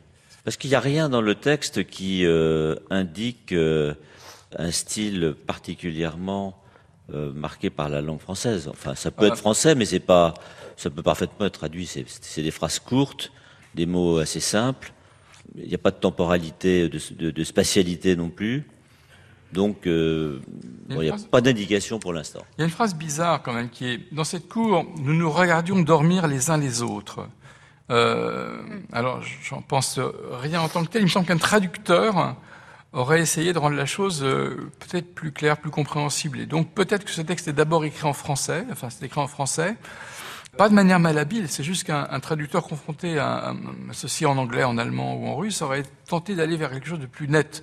Si on écrit directement ce texte, c'est plus simple. Donc je dirais que c'est un texte écrit par un Français euh, ou une Française, peut-être française d'ailleurs, parce que c'est tellement euh, courant qu'un auteur euh, masculin euh, prenne un héros féminin. Je restais assise des heures durant, c'est assez rare. Il y a un certain Flaubert, je crois, qui a... Oui, on dit, on dit. Enfin, Madame Bovary, ça a été lui une fois quand même. hein. Voilà, donc. euh, Et il y a une chose que je comprends pas, c'est comment peut-on se regarder dormir en dormant? Oui. Ouais. Oui. Nous nous regardions dormir les uns les autres, mais alors ça veut dire qu'ils ne dormaient pas. Et dans ce cas-là, on ne peut pas dire nous nous regardions dormir. Nous nous regardions ne pas dormir les uns les autres, oui. Surtout qu'il y a une chose là aussi très intrigante, car ils se regardent dormir, mais en même temps, nos regards se croisaient parfois, puis l'un de nous finissait par détourner les yeux. Donc, euh, ça devient assez incompréhensible. Et il y a quand même un aspect un peu sociologique, parce qu'ils sont dans une cour, euh, ils ne travaillent pas, ils travaillent. Le mari reste à la maison, mais il a les yeux cernés et la bouche amère, on ne sait pas exactement pourquoi. Euh, Et la bouteille de lait aussi. C'est c'est C'est étonnant. peut-être c'est peut-être un texte de Grousseau-Marx, finalement. Voilà une hypothèse qu'on qu'on- qu'on étudiera un peu plus tard, mais pour l'instant, on en est à essayer de le décortiquer avant d'avancer Oui. des noms. Non, la chose aussi énigmatique, c'est comment ils peuvent s'envoyer de la nourriture d'une fenêtre à l'autre. C'est assez Oui. amusant parce qu'on peut penser à une scène de cantine où ils se lancent des petits Suisses, mais enfin là, c'est pas ça. En prison, on fait ça, non? Quelqu'un aurait l'expérience d'une expérience à nous raconter euh? Oui, mais le, le, le mari reste pas toute la journée à la maison en prison. Donc, C'est peut-être euh, un, c'est peut-être un maton. c'est 5 ans de travail ou une usine très sévère. Oui. euh, Ah, Mais me regardez pas ça- comme si je savais, je ne sais pas, Jérôme. Non, mais c'est pour Oui. ça que ça pourrait être traduit, parce que ça pourrait être une situation, je sens, un peu italienne. La cour où tout le monde est là, euh, où on ne travaille pas. euh,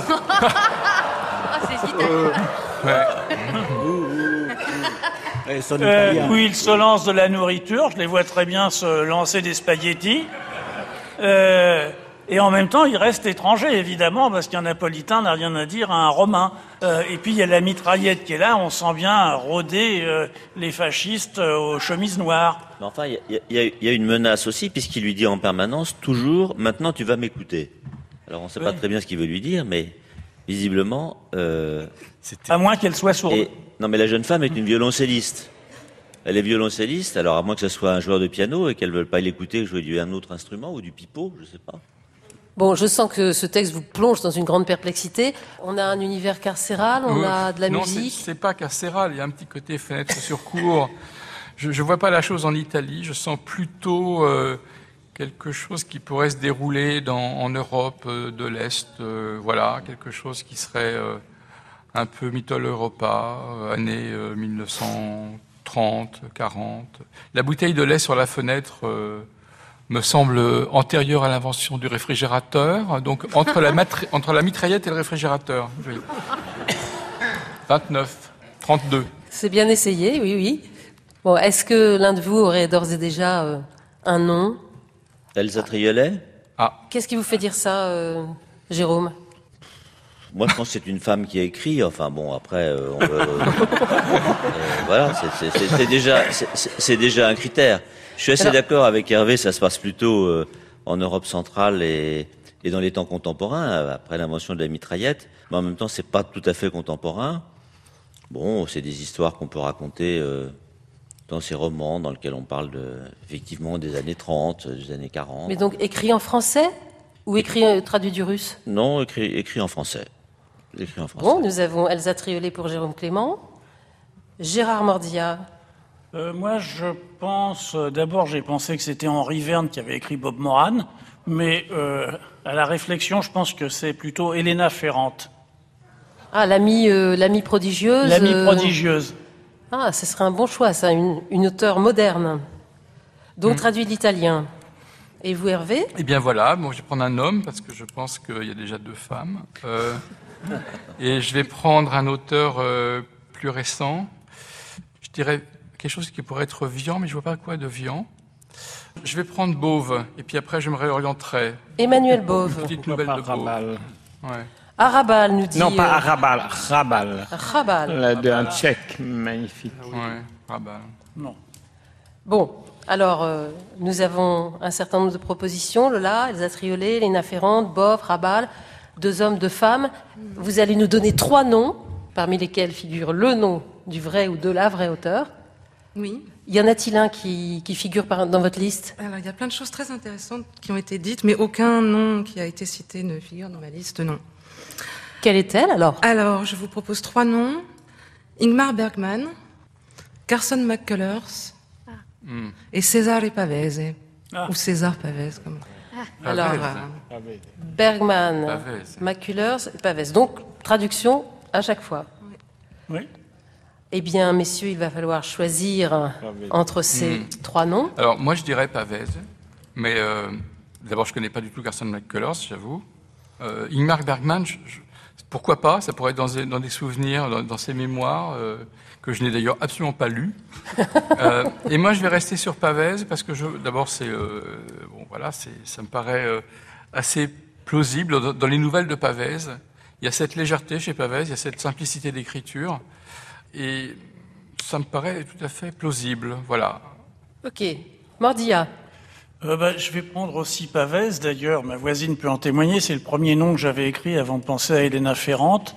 Euh, je pense que ça peut être effectivement du Pavès. Je ne reconnais pas du tout le, le style de Carson McCullers. Et pareil, Bergman, je vois pas Bergman écrire ça.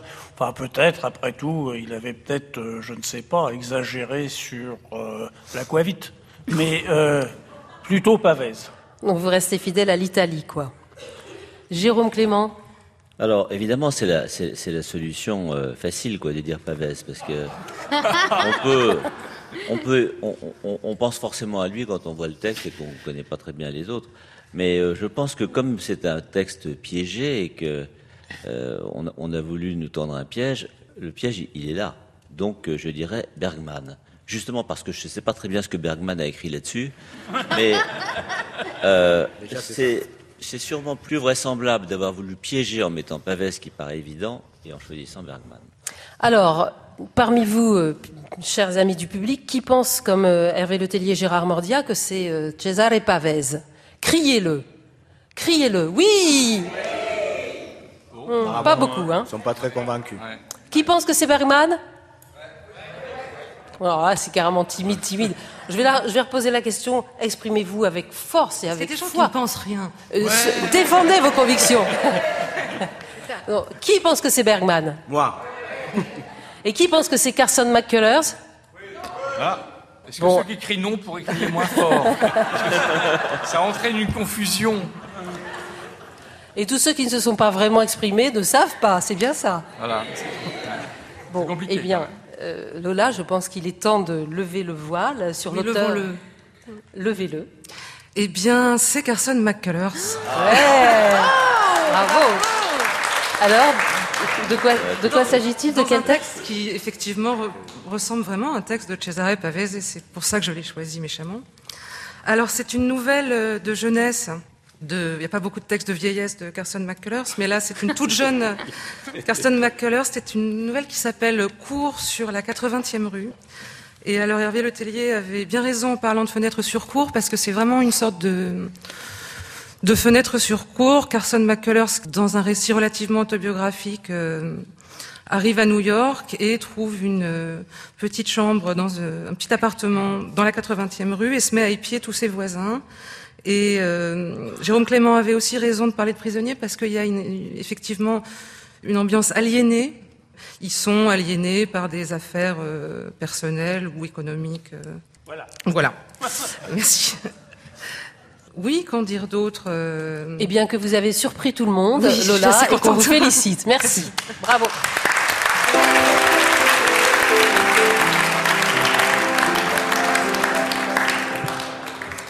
Eh bien, ça aurait pu être Lynn Renault qui chemine sur la scène pour venir vous chanter Ma tomate au Marsala sur l'air de Macabane au Canada. Mais ça n'est pas Lynn Renault, c'est Jeanne Carillon à qui j'ai confié ce texte.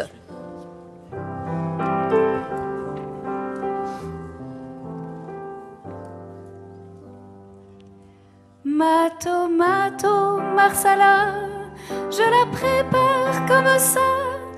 D'abord je vais au marché l'acheter. Si ce n'est pas la saison, je me fais une raison et je m'en procure alors en surgelé. Rien jamais ne remplace le bonheur de ce plat tellement plein de fraîcheur. Ma tomate au marsala, c'est le seul bonheur pour moi, le plat qui le plus me plaît, légèreté. Pourquoi manger tout un bœuf quand je n'aime que la cœur de bœuf? Oui, donnez-moi une tomate au marsala. Je rêve de la faire goûter à celui que j'aimerais. Viens avec moi pour un repas de tomates de marsala. Ma tomate au marsala, elle se prépare comme ça. Je n'ai pas besoin de four ni de feu. N'enlevez pas les pépins, coupez-la comme ça, c'est bien en tranches fines pour couvrir tout le plat. Je te dirais de prendre le breuvage sur les rondelles de largement versées. Ma tomate au marsala, ça y est, voilà, elle est là. Je vous dis bon appétit, mes chéris. À quoi bon chercher ailleurs? Y a vraiment rien de meilleur. Oh ma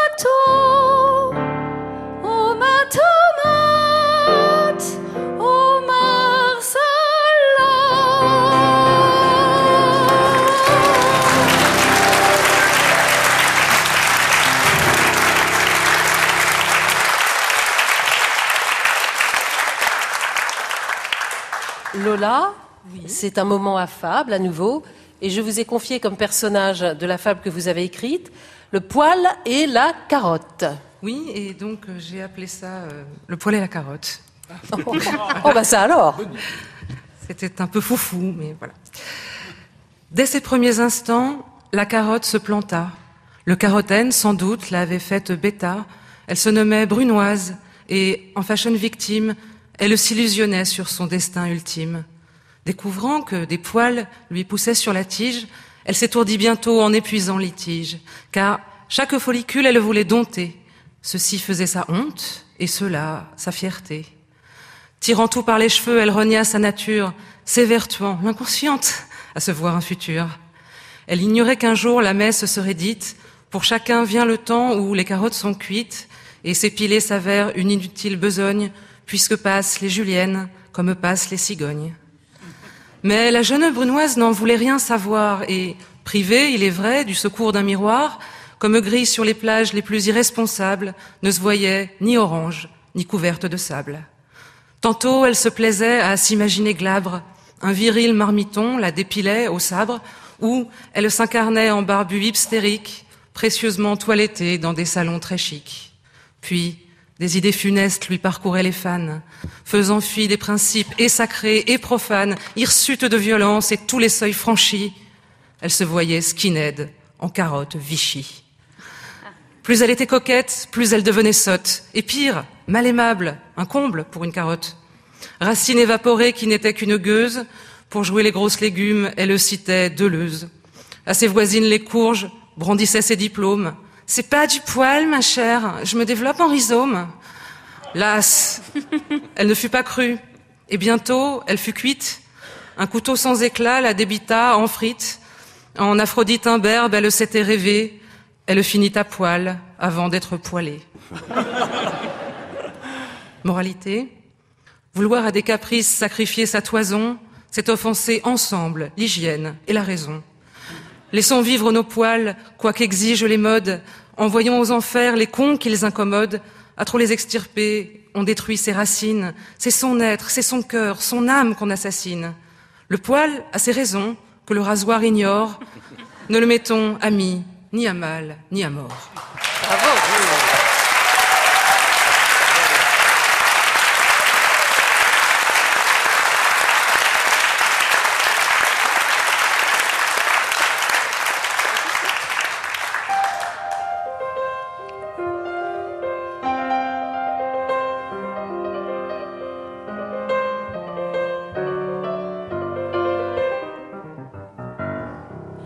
À l'épingle du jeu, nous avons inauguré le RIC, refrain à intelligence collective, et même, je dirais plus, le RIC de rock, puisque c'est Rock AV qui euh, va improviser à partir de ce qui vient d'être dit, un refrain, quelques couplets, et un refrain qu'il va nous faire chanter tous ensemble. Ah, ah. C'est le tango des roues. Alors, les paroles, ça va être très simple, hein, parce on va faire les roues, les roues, c'est les roues. Est-ce que, est-ce que vous voulez que j'écrive le- peut-être sur le. Ça va aller Ça va aller ou sinon peut-être on peut faire un panneau.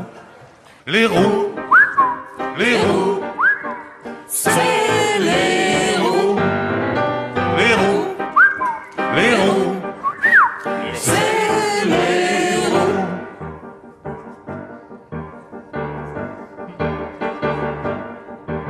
C'est qui les plus mimi chez les bouts de choux? C'est les roues. Ils ont des taches de rousseur plein les joues. C'est les roues. C'est toujours les préférés des nounous. C'est les roues. Et ils vont finir par nous rendre jaloux. C'est les roues. Refrain. Les roues. Les roues.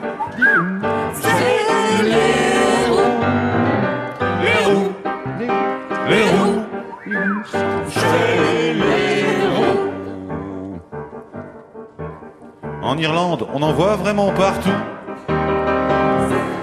Les roues. Paraît qu'on en trouve même chez les hindous.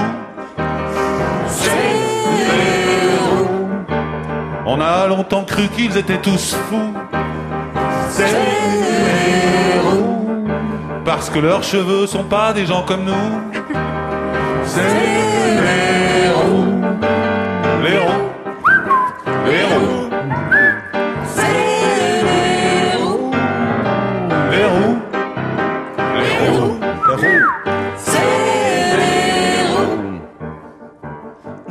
Qui chantent pas au fond. Qui c'est les hérétiques à tous les coups? C'est les roues. Qui? Qui était la cible de tous les courroux? C'est les roues. À qui on a longtemps jeté des cailloux? C'est les roues. À qui on a souvent planté des clous? C'est c'est qu'on a jeté au fond d'un trou. C'est les roues. Qui c'est qu'on a bien pendu par le cou C'est les roues. Et c'est quoi la couleur de cheveux tabou? C'est les roues. Qui a souvent fini au barbecue C'est les roues. En plus, ils se font charrier par Mordia. C'est les rats. Les roues. Les roues. C'est les roues. Les roues. Les roues.